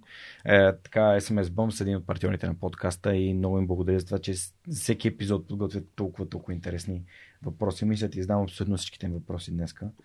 А, така, а, първия въпрос. Добре, карам ги подред. А. До коя форма си във Chun? Стигнали до ножовете и какво ти харесва в бойното изкуство? Защо избра точно него? Митко. А, не съм стигнал до ножовете. Ножовете са от последните форми. Мгм. Ти имаш първа форма, втора форма, форма на робота, тояга, ножове. Ножовете е малко висше изкуство в а, Винчуна. А, нашата система, която на, на, на нашия учител ни, ни показва, също тя е доста време от нея. 12 години е неговата система и буквално ножовете стигам на десетата. Така че още не съм стигнал. Нали, тя не ние не го учиме бързо с идеята, защото не, нали, не може да отделяме по цял ден за Винчо. Аз ходя два пъти седмично, по два часа колко бързо се движим. А пък а, Винчуна много е ключово при него, той не е пък другите спортове, всъщност да направиш много добра основа. И всъщност на тази основа се от, в началото се отделят 4 години на първа форма. И така. А, А защо избрах Винчуна? Явно стечение на обстоятелствата, но цялата философия много ми допадна. Нали, Винчуна е, е то е много такова ефективно. Търсиш с минимални усилия по най-кратката дистанция да направиш максимален импакт. Винаги това му е в основата на всяко движение, на всичко Винчуна, което нали, на мен много ми допада, защото е ефективно. Mm-hmm. Супер. А, въпрос от Алис. Къде караш кайт и как се запали? а, кайт. Пак през приятели. А, всъщност, един приятел, бе, тук караме кайтове, ходим в Турция, на един остров. Гюкчеда. Да, там Гюкчеда, аз съм го чул от някакви други хора. Кайта, нали, виждал съм го, в смисъл аз поне си търся за всеки сезон да имам спорт. А, за лятото нямах тогава. Карах а, лонг, а, което обаче не е много моето. Колелета. Викам, добре, това дай му дам шанс на кайт. И така отидохме на Гюкчеда. Събрахме с приятели, отидохме на Гюкчеда. И всъщност там една седмица нали, идеята беше да се уча на кайт. Това ден се учих и падна вятъра и цялата седмица нямаше вятър. Обаче той свърши работа. За тия два дена успях да отдигна, зарибих се и така започна с кайт. Като аз не бих казал, че нали, това е може би един от спортовете, които най-малко практикувам и си иска да е доста повече, но всяко лято гледам да му отделя някакво време. Mm. И доста ми допадна. Всъщност аз екстремните спортове ги деля на, на, на два типа. Такива, които се случват на едно място и фокусът е трикове. И такива, които фокусът е експлоринг и имаш елемента на нали, да експлорваш. и аз много харесвам тия спортове. Това ти е сноуборда, където постоянно намираш нов терен, нещо ново. Нали. И той сноуборда може да седиш и на фън парка, нали, да правиш трикове, но ендурото всъщност карам по горите кросови мотори. Той има също елемент, кайт е също този елемент. Не фащаш, влизаш навътре не знаеш какво ще... Да, да. И се случват някакви други работи, не си очаквал в водата. И така. Супер. Добре. Ам... Още един въпрос има от Митко. Защо ти казват мозъчко? Има ли някаква интересна история за псевдонима? Има, да. А в академията, като влязох, а, също тогава съзнах, че ми трябва някакъв псевдоним. И а, с мои приятели от а, тинейджери имаме такъв а, дъмп юзър в, а, в торент сайтовете. Единия беше юзърче, а другия беше мозък. И аз просто взех това мозък. и нали, на майтап но седейки в двора на академията след там някакво време, чувам едни по-големи студенти, които са, бяха възмутени как имало някакъв от зайците, който се дръзнал да се кръсти мозъка. При което аз нали вътрешно бях такъв, окей, това ще е моят ник, щом някой се дразни, на мен много ми харесва. И така останали мозък. Колко яко. След това всъщност в, а, Facebook си бях написал мозъчко мечтателника, който ми беше много забавно. и мозък остана.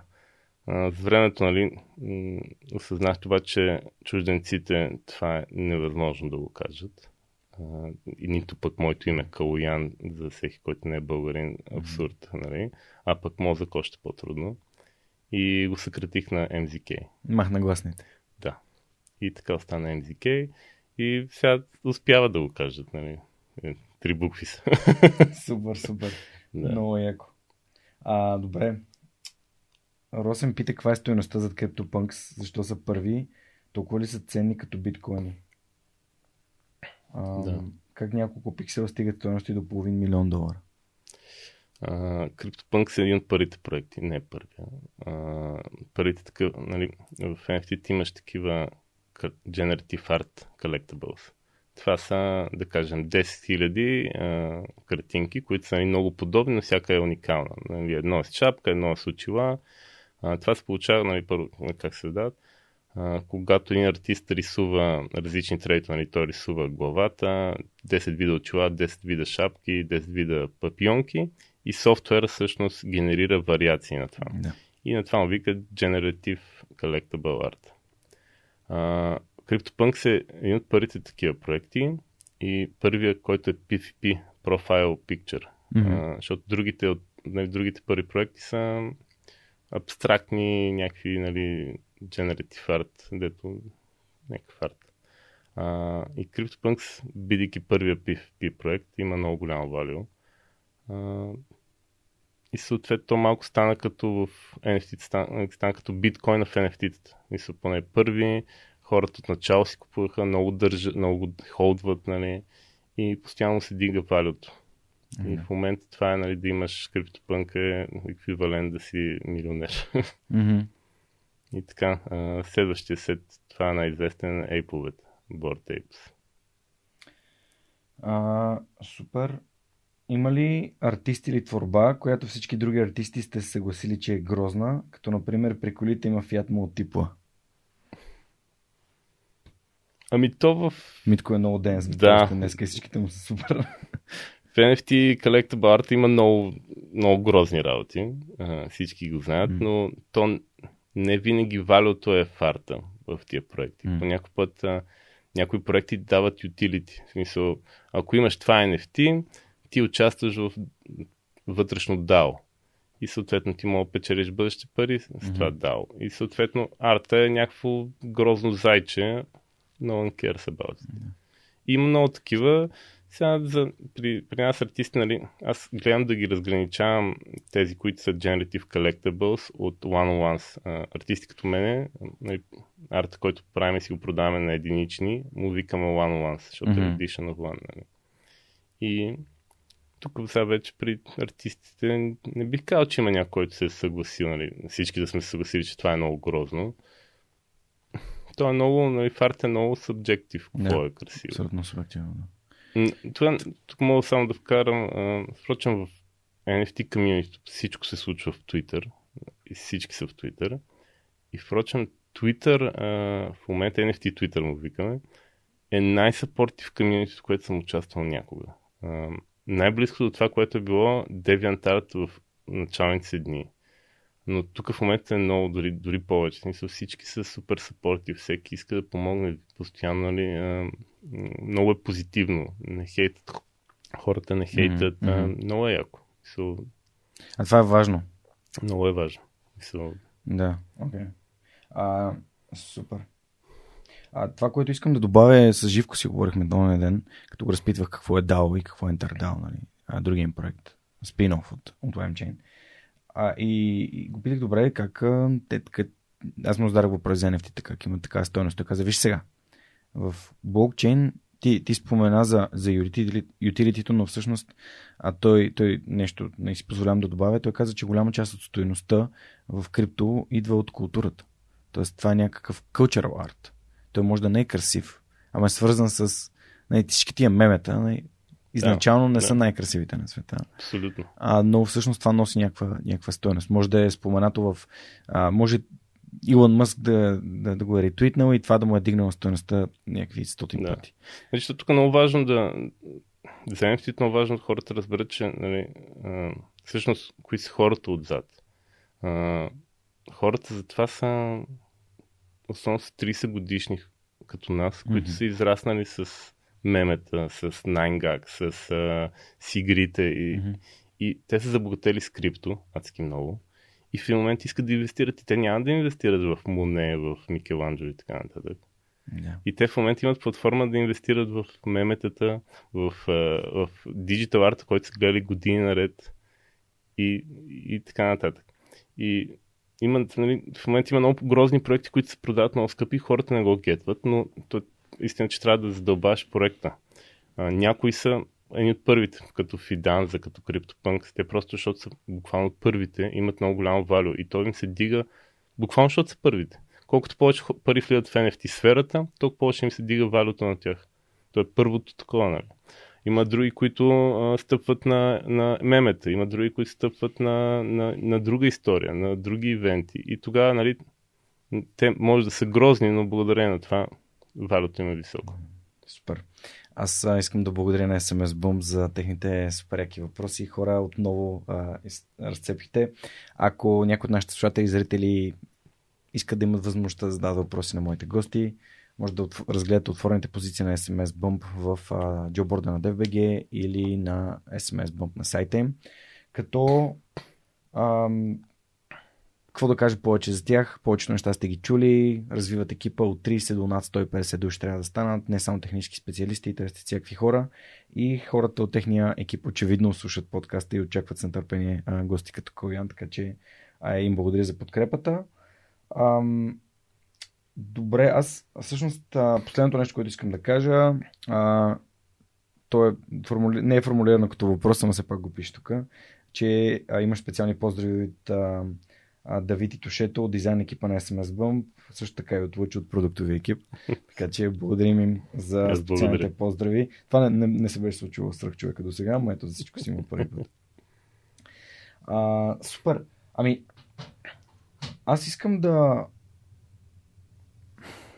искам да си поговорим малко за, всъщност, за това, което а, може би би могло да, да бъде изкуство на бъдещето, именно това, което, което се случва в момента. Мислиш ли, че това е изкуство на бъдещето? NFT-то, начинът, който се продава изкуство, а, има, ли, нали, има ли нещо, което още не е така станало тренд, но според те би могло да бъде? Има ли някакви такива индикации за, за посока на развитието на, а, нали, на, на изкуството, дигиталното изкуство? Защото аз не си представях NFT преди да видя NFT но ти си вътре в, в самата сфера.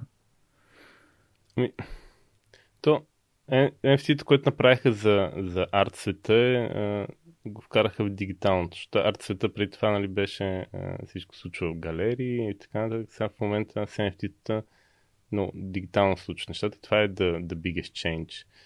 Самите NFT-та, те също влияят до някъде и на, на, на, на това, което нали, рисуват хората на, на, на самата визия, но не толкова. Мисъл, доста артисти са повлияни дали от биткоин, дали от Ethereum, смисъл вкарват си някакви такива елементи в арта, но, но не за всички е фактор. Нали. Продават се много скъпи работи, които нали, нямат нищо свързано с, с NFT-та. А, самите NFT-та, нали, аз а, не гледам да ги разделям, защото, както казах, света в NFT-та едно, а, PFP проекти, деца са collectible, digital, collectibles, са малко други. Те в момента са един огромен хайп, да се случи това лято, който дали ще го има или не, нали, малко е под въпрос. Защото за, за арт NFT аз нямам съмнение, че това ще стане за винаги. А, те първа нали, ще видим какво ново ще се появи. Те първа предстои да NFT-те навлядат в гейминг, в mm. social медиа, в комьюнити и така нататък. И те, там те първа ще, ще видим наистина силата на NFT-те. Това лято всъщност, докато нали, всички отхачаха на тема PFP проекти, а, големи компании като Marvel а, и други подобни направиха договори с а, NFT а, нали, проекти. И това, резултата на това ще видим е сега март, април, другото лято. И това е момент, в който NFT ще влязат в мейнстрим. А, аз с един колега всъщност си, си говорихме много и тогава осъзнах всъщност колко са големи NFT-та. А, криптото, то ще завладее финансовия свят. Обаче нали, то е само финансовия свят. Докато NFT-та те ще завладеят изкуството, игрите, филмите, музиката и сега помисли доколко повече хора ще стигне това. NFT-тата ще бъдат по-големи нали, от криптото, от гледна това, колко хора ще стигнат. То криптото винаги ще е нали, като шапка на NFT-та, но просто NFT-та е това, което ще стигне до масите. Тук сутринта аз ти споделях за една статия, която четох на, на блога на Пепи Нефталимов. А, каза NFT, новият блокчейн тренд и за какво да го използваме от Влад Драмалев който също е един от гостите на месеца на блокчейн. И едно от нещата, които много силно ми направиха впечатление, е един цитат, че Twitter съвсем скоро ще позволи използването на реални NFT-та като профилни снимки. Да, даже много се мутат с това. Ще отдавна да са го пуснали. Те да, доста време го разработват, но да, вчера пък изляза, излезна новина, че Discord, който е а, второто място, което се ползва най-много за NFT, има много такива канали, а, разработват начин да си вържеш MetaMask с Discord и да си показваш NFT в Discord по някакъв начин. Така че да, всички действат в тази посока усилено. Да. Ам... Тук всъщност той много добре обяснява как а, че тези NFT са базирани на, на такива на отворни нали, блокчейн платформи а, и някакви много интересни примери. Е дал, например, че а има една от забивките на Леброн Джеймс е продадена за над 200 000 долара в NBA Top, Top Shots върху Flow, а, което е супер интересно. Между другото, а, днес сме 10 ноември, ние реално записваме за, за декември, но а, аз тези билборди в София не ги видях. Вчера го видях първи. Всъщност... Сега ги, сега ги закачат. Колко време ще стоят? Не съм сигурен. Mm. Също с Влади, нали, а, Влади Драмалиев. Mm. Той има такава инициатива да а, прави билборди на тема биткоин в София. И той ми писа, искаш ли твой арт да е на билборди? Викам, как да не искам. и така всъщност се случи. А, и, има няколко билборда в София. Аз всъщност вчера видях първия докато карам и го мернах и бих, а, това колко е яко. това ми е познато. това ми е познато, да, всъщност много, много изпъква в градската среда. Но, много яко да, да си виждаш арта на, на голямо в градска среда. Аз съм имал нали, възможността няколко пъти. А, най-голямото всъщност беше и мой клиент се убил те правят сгради и докато се строеше на техните сгради, те не се опъват ни платна, за да не паднат строителни материали. И те ми звънаха веднъж, абе виж, искаш ли да го дизайнеш, трябва да има логото и телефона. Викам, о, супер. И, и така се получи мой дизайн на 13-етажна сграда, което беше някакво вау. Да, това е страхотно. А, тук едно нещо, което искам да, да отбележа края на статията, всъщност става въпрос за това как Волт се е свързал с а, човек, който преподава дигитални изкуства и да, да разкаже за NFT технологията, възможностите и, и е получил отговор, че наистина не се, не, хората не са заинтересовани. А всъщност това наистина са това, което ти описа буквално нали, последните към 30-40 минути за, за NFT, когато си говорихме, че това е огромен потенциал. Има. Хората още не го осъзнават. Много артисти още не го осъзнават. Файт, нали, борят с него. Има, нали, казват, нали, NFT-те са вредни за природата той криптото е вредно за природата, ама колко, колко е вредно? И това е малко дебейтабъл. Хората още малко те да знам, не, ново е, не го осъзнават още, файтват го. Но според мен има много потенциал и ще остане. Mm. Ще навлезе във всичко. Да, да ти, ти ам, много добре го описа още в началото, когато каза, че всъщност това няма, няма по-добър начин за един артист да продава своето, ам, своето изкуство а, и да бъде доживотно осигурен. Не, нали, не доживотно, докато тази технология фун, функционира, пък то изглежда като блокчейн да е тук за да остане. А, буквално наистина създава а, тези, тези възможности. Ам, освен NFT-та, вече всъщност попадайки в този криптосвят, а, започна ли да се интересуваш от а, примерно от търговия с криптовалути и такива неща, от а, а, нали, другите възможности, които, както каза, децентрализираните финанси а, дават, а, дава блокчейн. Защото ти вече, ти като артист някак да нямаш портфел, yeah. за да получаваш нали, семата. Ами да, значи през NFT, нали, аз навлязах и в криптото. А, ти просто занимавах се NFT, трябва да се запознаеш с крипто. Как работи, какво се случва, а, трендове, нали, на, къде, на къде върви Етериума най-малко. Да, защото там ти да, да обясним, че там са, публикувани твоите... Да, нали, в момента повече NFT се случват на Ethereum, mm. следващото най- най-известно е Solana, но почти всичките one-on-ones, като мен артисти, всичко е на Ethereum.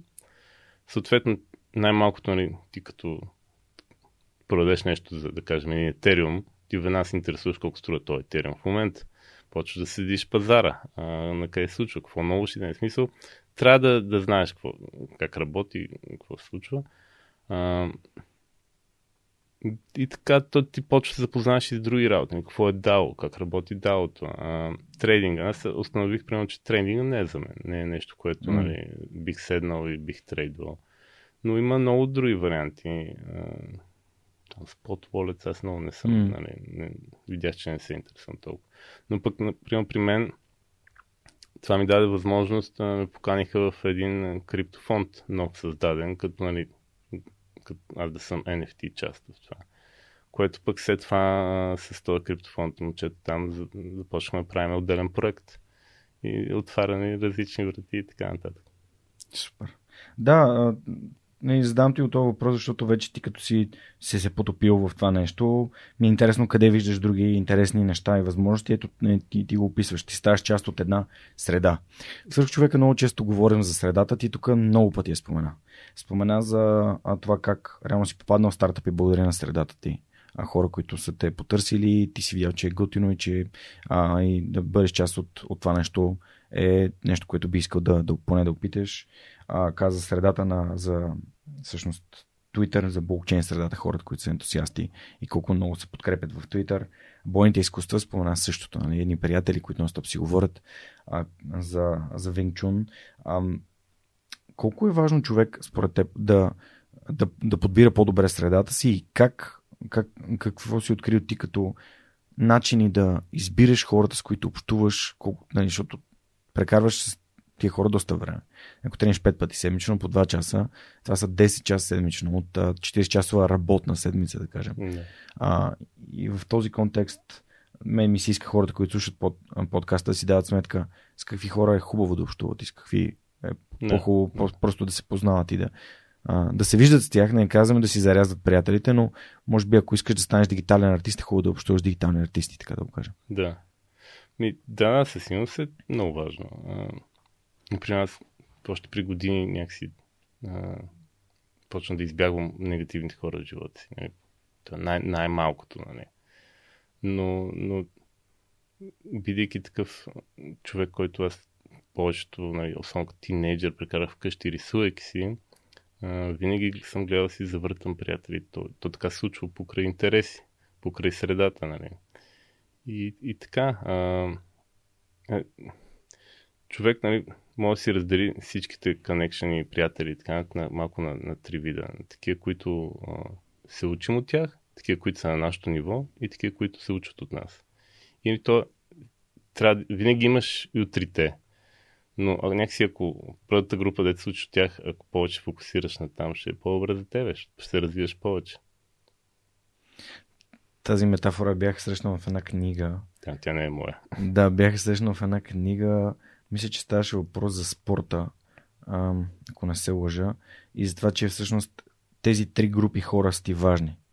Защото препредаването, а, съревнованието ти е нали, важно е да има от кого да учиш, важно е да се съревноваваш с хора, които са, кажи речи на твоето ниво а, и сте близо на, по ниво. И последното е ва- важно е да предаваш своите знания на хората, които идват след теб. така че а, радвам се, че, че ти го отбеляза. Ам, тук ти каза, че по интереси. Ам, всъщност, може би може би е хубаво да, да попитам и за, за Noble Hire, защото все пак не, това е част от, от твоя живот. А разкажи малко за, за Noble Hire през твоята гледна точка. Той Жор сподели а, какво правите. Видях, че съвсем наскоро а, за новата платформа и за това, че там пише какви са заплатите на, на хората, което знам, че е нещо, което Жоро доста, доста време искаше да, да го има в България. Ами да, иска ни се да го има, те компаниите не са, не са, много компании не са готови да го покажат това, нали, по, по ред причини. Mm-hmm. А, ние натискаме колкото можем, буквално нали, компаниите. Успяваме да убедиме някои от тях, далеч не всички. Но наистина смятаме, че това е начинът. Смисъл да покажеш, да е транспарент, да се виждат тия работи. Заплати. Нали, нали, в нас идеята на Noble Hard ни е да, да има такъв много екстенсив профил на компаниите, да ти да разбереш максимално много каква е компанията, преди дори да се чуеш с тях. Защото в момента нали, на, на интервю разбираш най-много информация за това къде ще работиш. Ама то, доста по-добре, ако можеш преди това да, да научиш. А, това ми напомня и това, което каза за блокчейн. Всички виждат твоя wallet и всички виждат лога на колко, колко пари са плащани за това изкуство и колко. А, всъщност, м- прозрачността е нещо ценно, според мен. До, доста ценно и а, определено помага за изграждане на едно по-добро доверие. Защото иначе си имаш чувство, че някой те лъжи. Да, със сигурност. Че си държи ръцете зад гърба, а, което е в психологията известно като а, нали, сигнал за, за заплаха, ако някой не си показва ръцете. А, кажи ми всъщност как, как започна. Ти, ти сподели, че да, Жоро те е потърсил така да правите нещо заедно. Но все пак разкажи някакви неща за, за, за, за процеса по създаване на... И в България е ясно, че пазар на кадри е доста така а, свит, просто защото има много голямо търсене.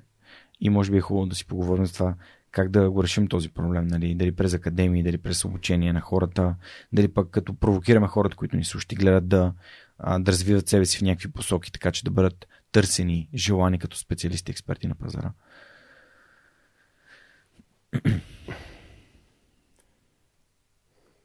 Тук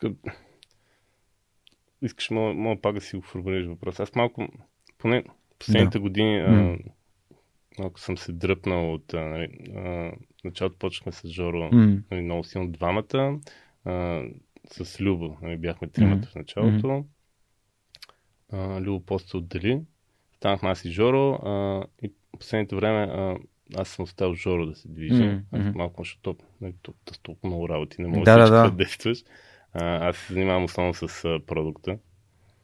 И това ми, нали, става съм цялата бизнес част да. на него продукт имаш преди дизайна на това, което си да, говорихме по Да, да. Okay, и тази гледна точка, нали, тук наскоро пускахме да. апдейт на, на, всъщност на, на целият продукт.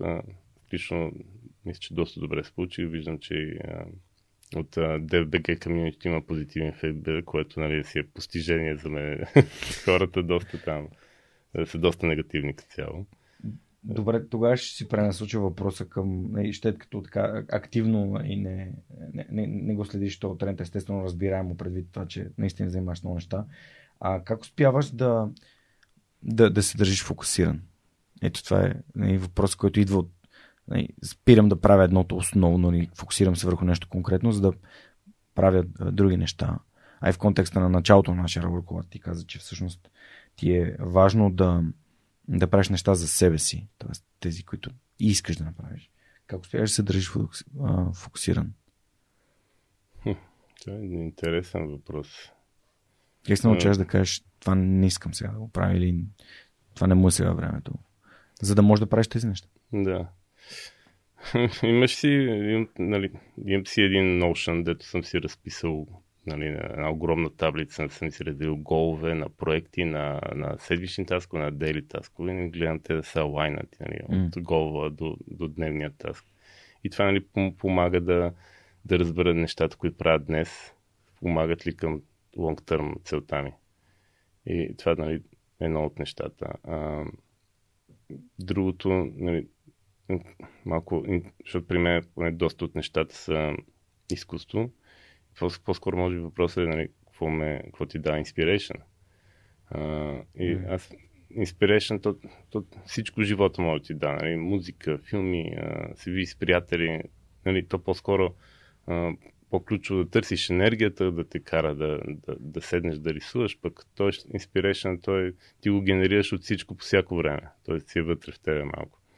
И, и от тази гледна точка, аз, нали, много, те много артисти го казват, които занимават професионално с това, че не трябва да седиш, чакаш да дойде нали, вдъхновението. вдъхновението. Сядаш всеки ден, рисуваш, той идва.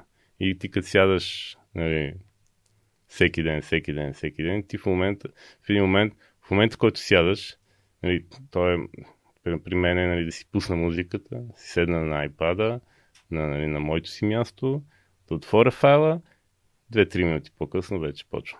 То е то си такъв мускул, нали, дето си, си го развил и то си, си идва. Супер. Да, аз а, си спомням Коста Атанасов, като ми гостува в подкаста. Той е един такъв дизайнер. Знам го Знаеш ли? Да. Е, Джовката е страхотен. Той, е... Той също е патрон на подкаста, между другото. И наистина е супер, супер готин. А, той ме свърза с Петър Станимиров. А, и така, даже вчера, вчера си говорих с някого за него. А, да, ако Коста слуша, да му кажа, чакаме NFT-та от него. Ето, Коста, чакаме NFT-та от тебе. Аз си купя. А, ако ай, ще си купя също. Това, аз трябва да почна да си купувам NFT-та или поне да, да вляза да си а, да, да разбера повече за, а, за цялата система и да стана част от нея, защото усещам как изпускам някакъв тренд, който в бъдеще ще бъде важен. А, както може би едно време съм ам, съм изпуснал момента, в който нали, в началото хората, които са а, така като Clubhouse се появи, викам аз тук трябва да аз принадлежа в тази мрежа, това е моята социална мрежа, която загуби малко все пак хайп първоначалния. Но... А, знаеш и що? Не, не, чакай, да. извиняй. Да. Не знам, що загуби, но в Twitter направиха абсолютно също. Те взеха функционалността на, на Clubhouse и да. в момента има в Twitter и цялото NFT, което беше в Clubhouse, в момента то си е просто в Twitter и не отварят да. Clubhouse. Да, ами да. Ами Facebook направиха също, направиха стаи. Но... Това не знам. Но да, това, това може да си говорим друг път за тази тема. Нали? Колко е важно да имаш голямо предимство, защото големите компании е така, оп и правят твоят продукт от раз, нали, от днес за утре и ти изместваш от пазара. Както да. Instagram измести Snapchat. Да, така е. А, съгласен съм.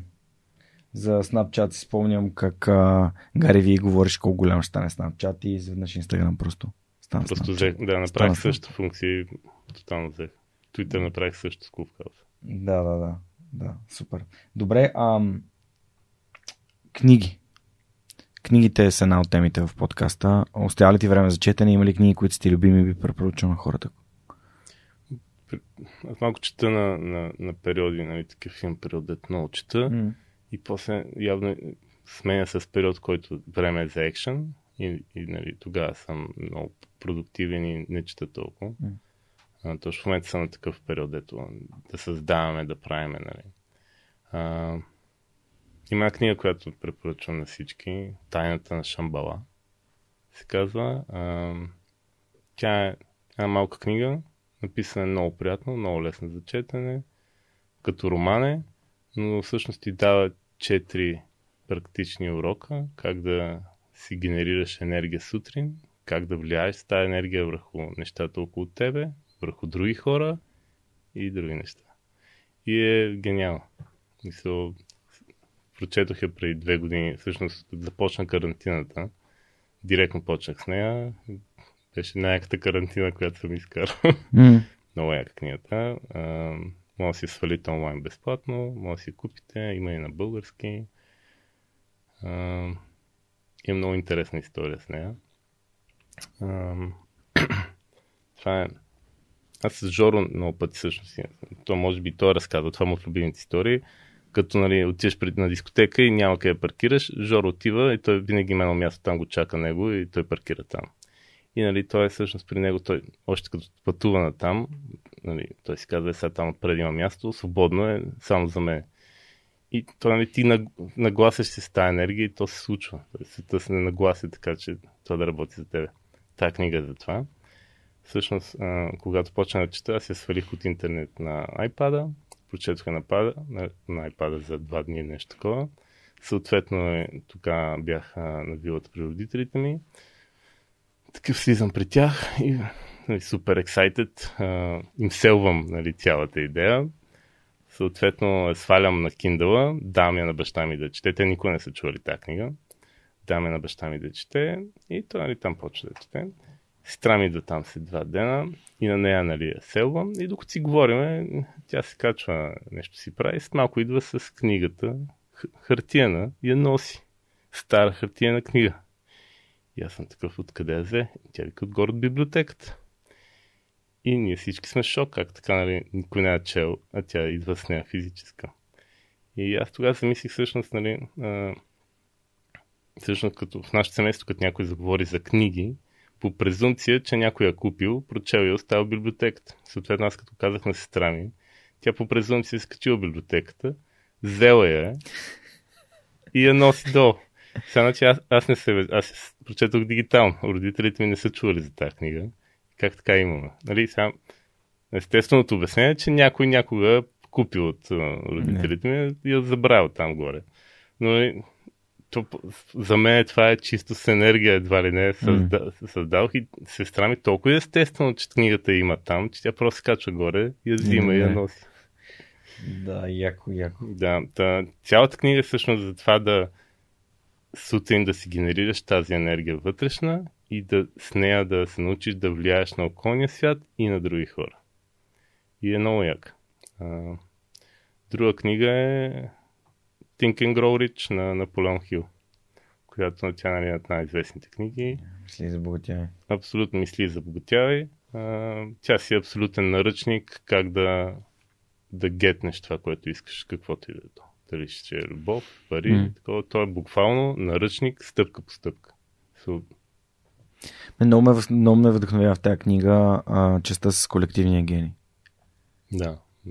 И това средата преди малко, което те питах, възможността да, да общуваш с някакви хора, които може би физически не, не подкастите да тази възможност да си да слушаш а, как разсъждават известни хора, а, имаш в интернет изобилие от ресурси, имаш мастер-клас, имаш Udemy, имаш Coursera, а, имаш там Линда, LinkedIn Да. Learning. А, супер, това е супер препоръка. Нещо друго, същаш ли си или? Да ги оставим тези. На, на Антрант, м, дали ще е Атлас, нали то... Ще кажеш за извора, нали? то всъщност Антрант, тя си пише едно и също. Всичките Да. книги е едно и също. Да. Някой, някой ако е чел няк- някоя нейна книга, знае Да. за какво става дума. Тя пише за едно и също нещо през различна призма. М. И Атлас е, ако ти си по-бизнес ориентиран предприемач, нали, такъв човек, Атлас е за тебе. Ако си а, креативен човек, твоята книга е извора. Мгм. Това са две истории, които обясняват едно и също нещо. Просто виж какъв човек си прочети книгата, която е за тебе.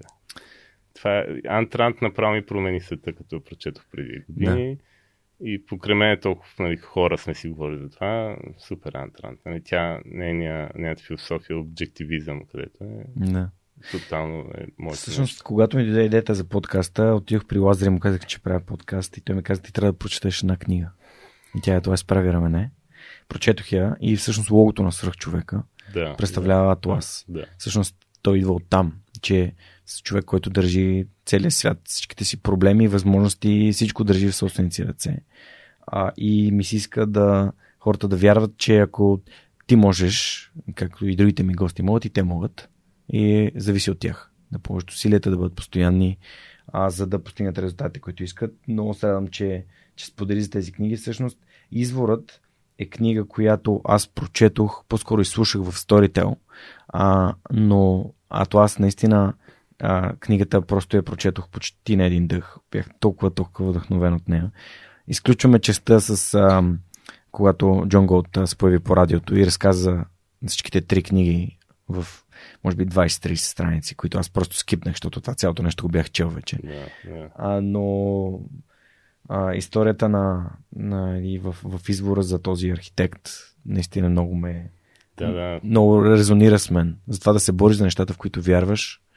А и преди малко си говорихме за красивото и грозното изкуство. Кой, кой, кой го определя, къде е субективното, кое е това нещо, което а, всъщност е непреходно и то е красиво за винаги. да. А, и къде е Fiat Ча, сега се, сещам, извиняй, защото аз а това ам, изворът я Мгм. прочетох като тинейджър. Мгм. Ам, и някакви приятели бяха споменали за нея. Аз бях такъв, окей, това съм... Не, не ме беше впечатлило. Един ден баща ми сам мина покрай мен, даде ми тази книга. Викам, ох, тази съм е чувал. Отивам аз на море, някакви приятели, през деня седим на плажа, викам чай да видя, отварям книгата, никакви дискотеки, никакво излизане, денонощно, тази книга е една седмица, там колко няколко дни. И прочетох. Нали, пръсна ми мозъкът, така да се каже. Много ми фитна, защото нали, тук, аз като дигитален артист, който а, в България не намирам самишленици, всички нали, по-дъртото поколение е такъв а, дигитално изкуство, това е компютъра, ти компютъра върши цялата работа, нали, това винаги го имало. Прочитайки тази книга, нали, тя е такава точно а, уникалния артист, нали, следва и си мечтите, така нататък. Супер много ми фитна. Съответно, майка ми сърдита на баща ми, защото тя се опитваше да ме накара да завърша архитектура по това време. Аз бях абсурд. Си следвам, нали, мечтите. И така, много забавен yeah. момент. Много за ценностите се говори в тази книга и поне а, бих казал, че говори се от, от гледна точка на това, че се чете за ценностите, но реално главният герой ги живее тези ценности, нещата, в които вярва. Мгм. А пък а, малко ли много сме свидетели на едно а, нали, следващото лъскаво нещо, търсим това, ама не, то сега модерно е, а, а, сега модерно е крипто, да, ама ти ако си последователен в инвестициите си в нормални пари, ще бъдеш последователен и в подхода инвестициите си в крипто и затова става въпрос за, а, за, за тези а, непреходни ценности и, и, и вярвания, убеждения, които ти помагат да, да се бориш за нещата, които са важни за теб. А, при мен също. И нали, подкаста реално е това аз да правя нещата така, както аз ги вярвам. Не, не както можеш да си представиш, преди 5 години и половина хората бяха на топ подкаст, топ България. Ти не можеш да изкарваш пари. Аз не, съм го, аз не го правя да изкарвам пари, аз го правя, защото ми харесва. А, така че ти благодаря, че го казваш. А, и в този ред на мисли аз трябва да препоръчам една книга а, от каталога на Storytel, аудиокнига на седмицата. Тъй като извора е няма на български, там има само The Fountainhead на английски. А, препоръчвам ви, ако ви добре английски искате да чуете, определено това е най-лесният начин да бързо да се справите с а, изворът, което не е тънка книга, но е много, много увлекателна. А, а книгата, която аз избрах, свързвайки, свързвайки се с това, което си говорихме днес, а, да, да споделя като препоръчена от мен за тази седмица изкуството да очароваш на Гайка Вазаки, където а, човека, който е един от така фаундерите на Canva, а, има много интересен начин на, а, всъщност на представяне, на водене презентации.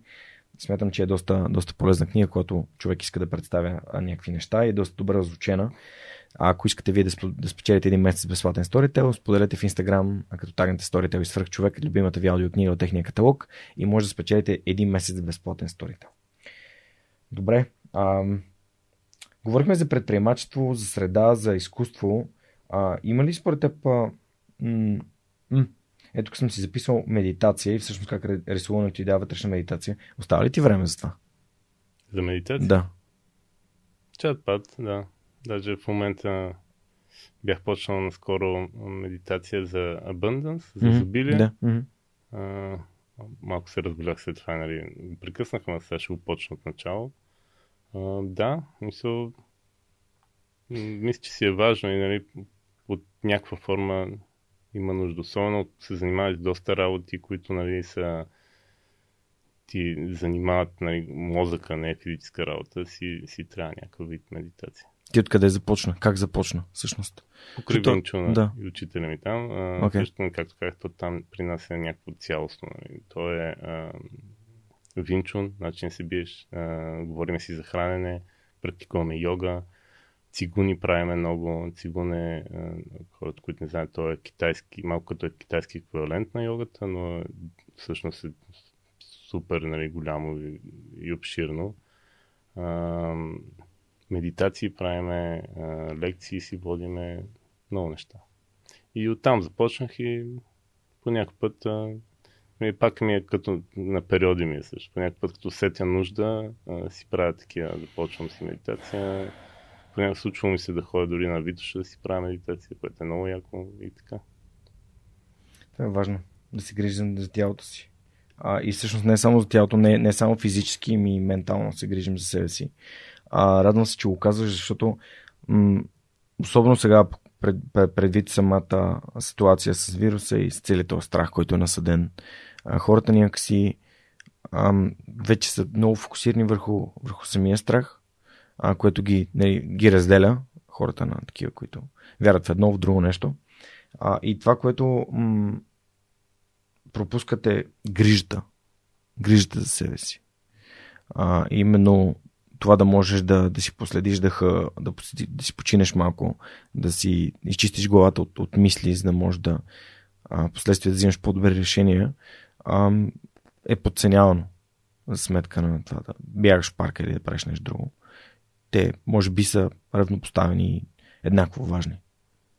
А, ако все пак някой иска да започне да медитира, би ли дал някаква препоръка? Откъде да започне? Как да започне? Нещо лесно, което... Най-лесното има и application за, за телефона, Headspace. Mm. Мисля за entry level, нали, за да започнеш е най-доброто, което съм срещал. Супер лесно е, много е приятно, готин дизайн.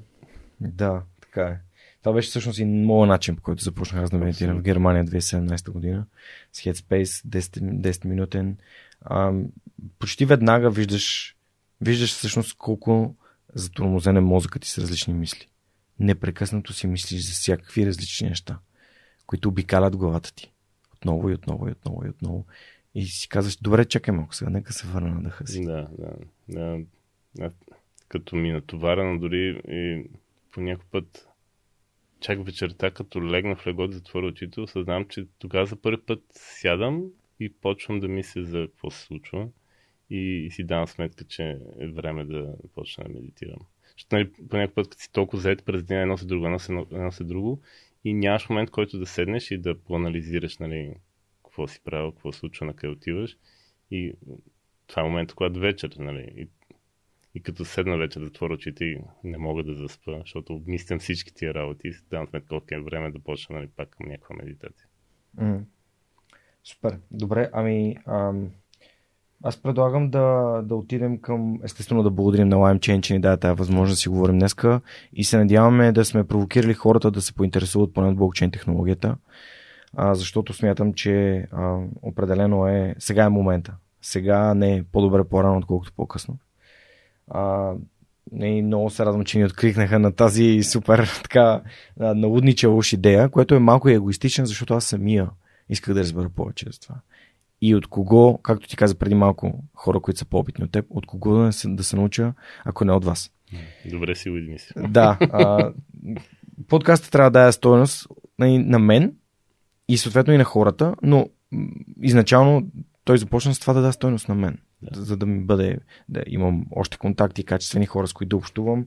И ето, че 5 години и половина по-късно ам, моите, моите налудничеви идеи е, срещат доста, доста подкрепа. Последният въпрос на епизода е а, ако как по-скоро как, как според теб да направим България едно по-щастливо място? И като ние се правим по-щастливи. Мисля, то, нали, симпъл звучи такова, но в крайна сметка то България са хората ако ти си по-щастлив, всички са по-щастливи около тебе, гледай да заразиш а, повече хора покрай тебе. С позитивизъм, с а, оптимизъм и, и така нататък. Аз, не, аз лично нали, малко съм в, може би в един бъбъл. В, а, тук в центъра, покрай стартъпите, покрай предприемачеството, покрай нефтите. То си един бъбъл, който живееме повече в интернета, където нали, всичко изглежда супер готино и нали, Ама реалността, нали, цяла България не е то бъбъл. И малко трики, но да, да. Гледам винаги да съм позитивен и да, да помагам на другите, да, да зареждам другите. А, изкуството ми да ми последните години а, се насочи към по-цветни работи, които да, да създават позитивна емоция в хората. И до там стигнаш. Преди имам и черно-бели, дарк неща и така нататък, но осъзнах, че аз това, което искам да предавам с изкуството си, да е позитивната емоция. Така. Всъщност, да, правете позитивни работи, да, да може всичко да, да върви към добро. В момента в световен мащаб не, не върват нали, нещата към не изглежда, че да отиваме към добре, по-скоро към по-зле. Ама то това какво са? Да се депресираме и да се откажем. Yeah. Uh, hard times develop strong people. Трудните времена развиват да. силни strong хора. People. После strong people Develop, develop good times. times. Да, good times. Good times. И good times develop weak people. Еми да, такъв е цикъла. А, учителя ми по Винчун има много а, такова тъмно, тъмно мнение за бъдещето. Не знам. Ще видим. Не, времето ще покаже. Времето ще покаже. А, Калян, ще благодарите, че отдели от времето си и беше на гости в Сръх човека. Говорихме си толкова интересни неща за, за, NFT, за NFT-то като възможност за хората на изкуството а, да продават и всъщност да а, бъдат дългосрочно обвързани с, с резултатите на, на нещата, които са създали а, както и за предприемачеството, средата бойните изкуства. Благодаря ти много за препоръките за книги. Определено отдавна някой не беше препоръчал Мисли за богатявай, а и а това се прави ревене, въпреки че са едни от най-препоръчваните книги в тия 266 епизода. А това беше всичко от нас и поредния епизод на месеца на блокчейн, който достига до вас с подкрепата на LimeChain. А, част от Свърхчовекът с Георги Ненов. Знаете истории, които всеки вторник ви вдъхновяват. Истории като тази на Калуян. Ако искате да подкрепите подкаста или просто да споделите с ваши приятели, които се занимават с изкуство, епизод с Калуян може да го направите като откриете на сайта на Свърхчовека или в любимата ви платформа слушане и гледане на подкасти. А ако пък решите да станете част от обществото, а, това също би могло да ни помогне, за да продължаваме да създаваме качествено съдържание. Това беше всичко от нас за този вторник. Благодаря ви, че отново бяхте с нас и до скоро. Чао!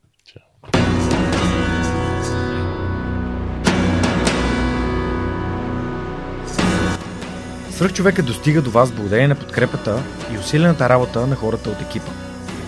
Това са Анна Мария Ангелова, Анелия Пейчева, Марин Митев, Моника Ангелова, Слав Радоев, Симеон Миронов, Цветелина Тотева, Ясен Георгиев, Яница Цонева и Теодора Николова.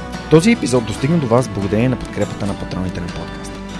Адриан Голяшки, Александър Александров, Александър Гейне, Александър Гиновски, Александър Киречев, Александър Куман, Александър Силгиджан, Ангел Георгиев, Андрей Грозданов, Анелия Стоянова, Ани Сарамбелиева, Анна Андонова, Анна Радева, Асен Величков, Асен Цветков, Атанас Атанасов, Атанас Деневски, Бисер Вълов, Богдан Дринков, Богомила Трайкова, Борис Тилов, Борислав Борисов, Борислав Дончев, Борислав Сандев, Боряна Георгиева, Валентина Алексиева, Василия Свилев, Вили Енчев, Величка Георгиева, Вентислав Спасов, Весето Купенов, Виктор Калчев, Велизар Ганчев, Галин Стефанов, Георги Генов, Георги Димитров, Георги Орданов, Георги Капазин, Георги Малчев, Георги Москов, Гилджан Джебирова, Даниил Петков, Даниел Гочев, Даниел Гошев,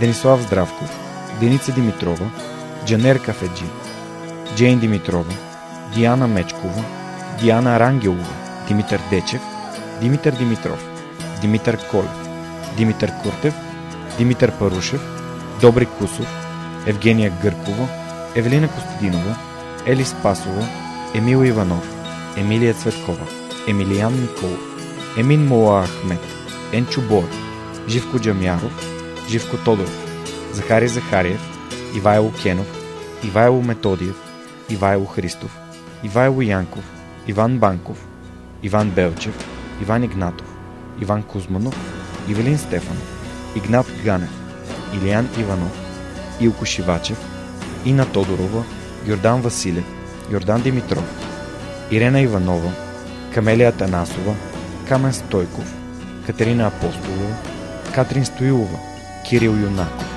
Константин Данков, Константин Пеловски, Константин Спасов, Коста Танасов, Красимира Банкова, Кристиян Вълов, Кристиян Иберик, Кристиян Михайлов, Лиляна Батолова, Лиляна Берон, Лъчезар Димитров, Люба Венкова, Люба Ганчева, Любомир Василев, Любомир Киров, Людмил Караулан, Маргарита Троанска, Марин Митев, Мария Дилова, Мария Митева, Мария Тодорова, Марияна Лозанова, Мартин Ангелов, Мартин Бенков, Мартин Петков, Мартина Георгиева, Майя Йовчева, Милена Младенова, Милин Джалалиев, Мими Ридер, Мирослав Желещев, Мирослав Моравски, Мирослав Филков, Митко Василев, Михаил Касапинов, Моника Ангелова, Надежда Гешева, Надя Шумкова, Невена Пеева, Нетко Христов, Нели Димитрова, Никола Томов, Николай Василев, Николай Георгиев, Николай Маринов, Николай Янев, Нида Проданова Йоцева, Октай Чубан, Павел Начев, Павлина Андонова Иванова,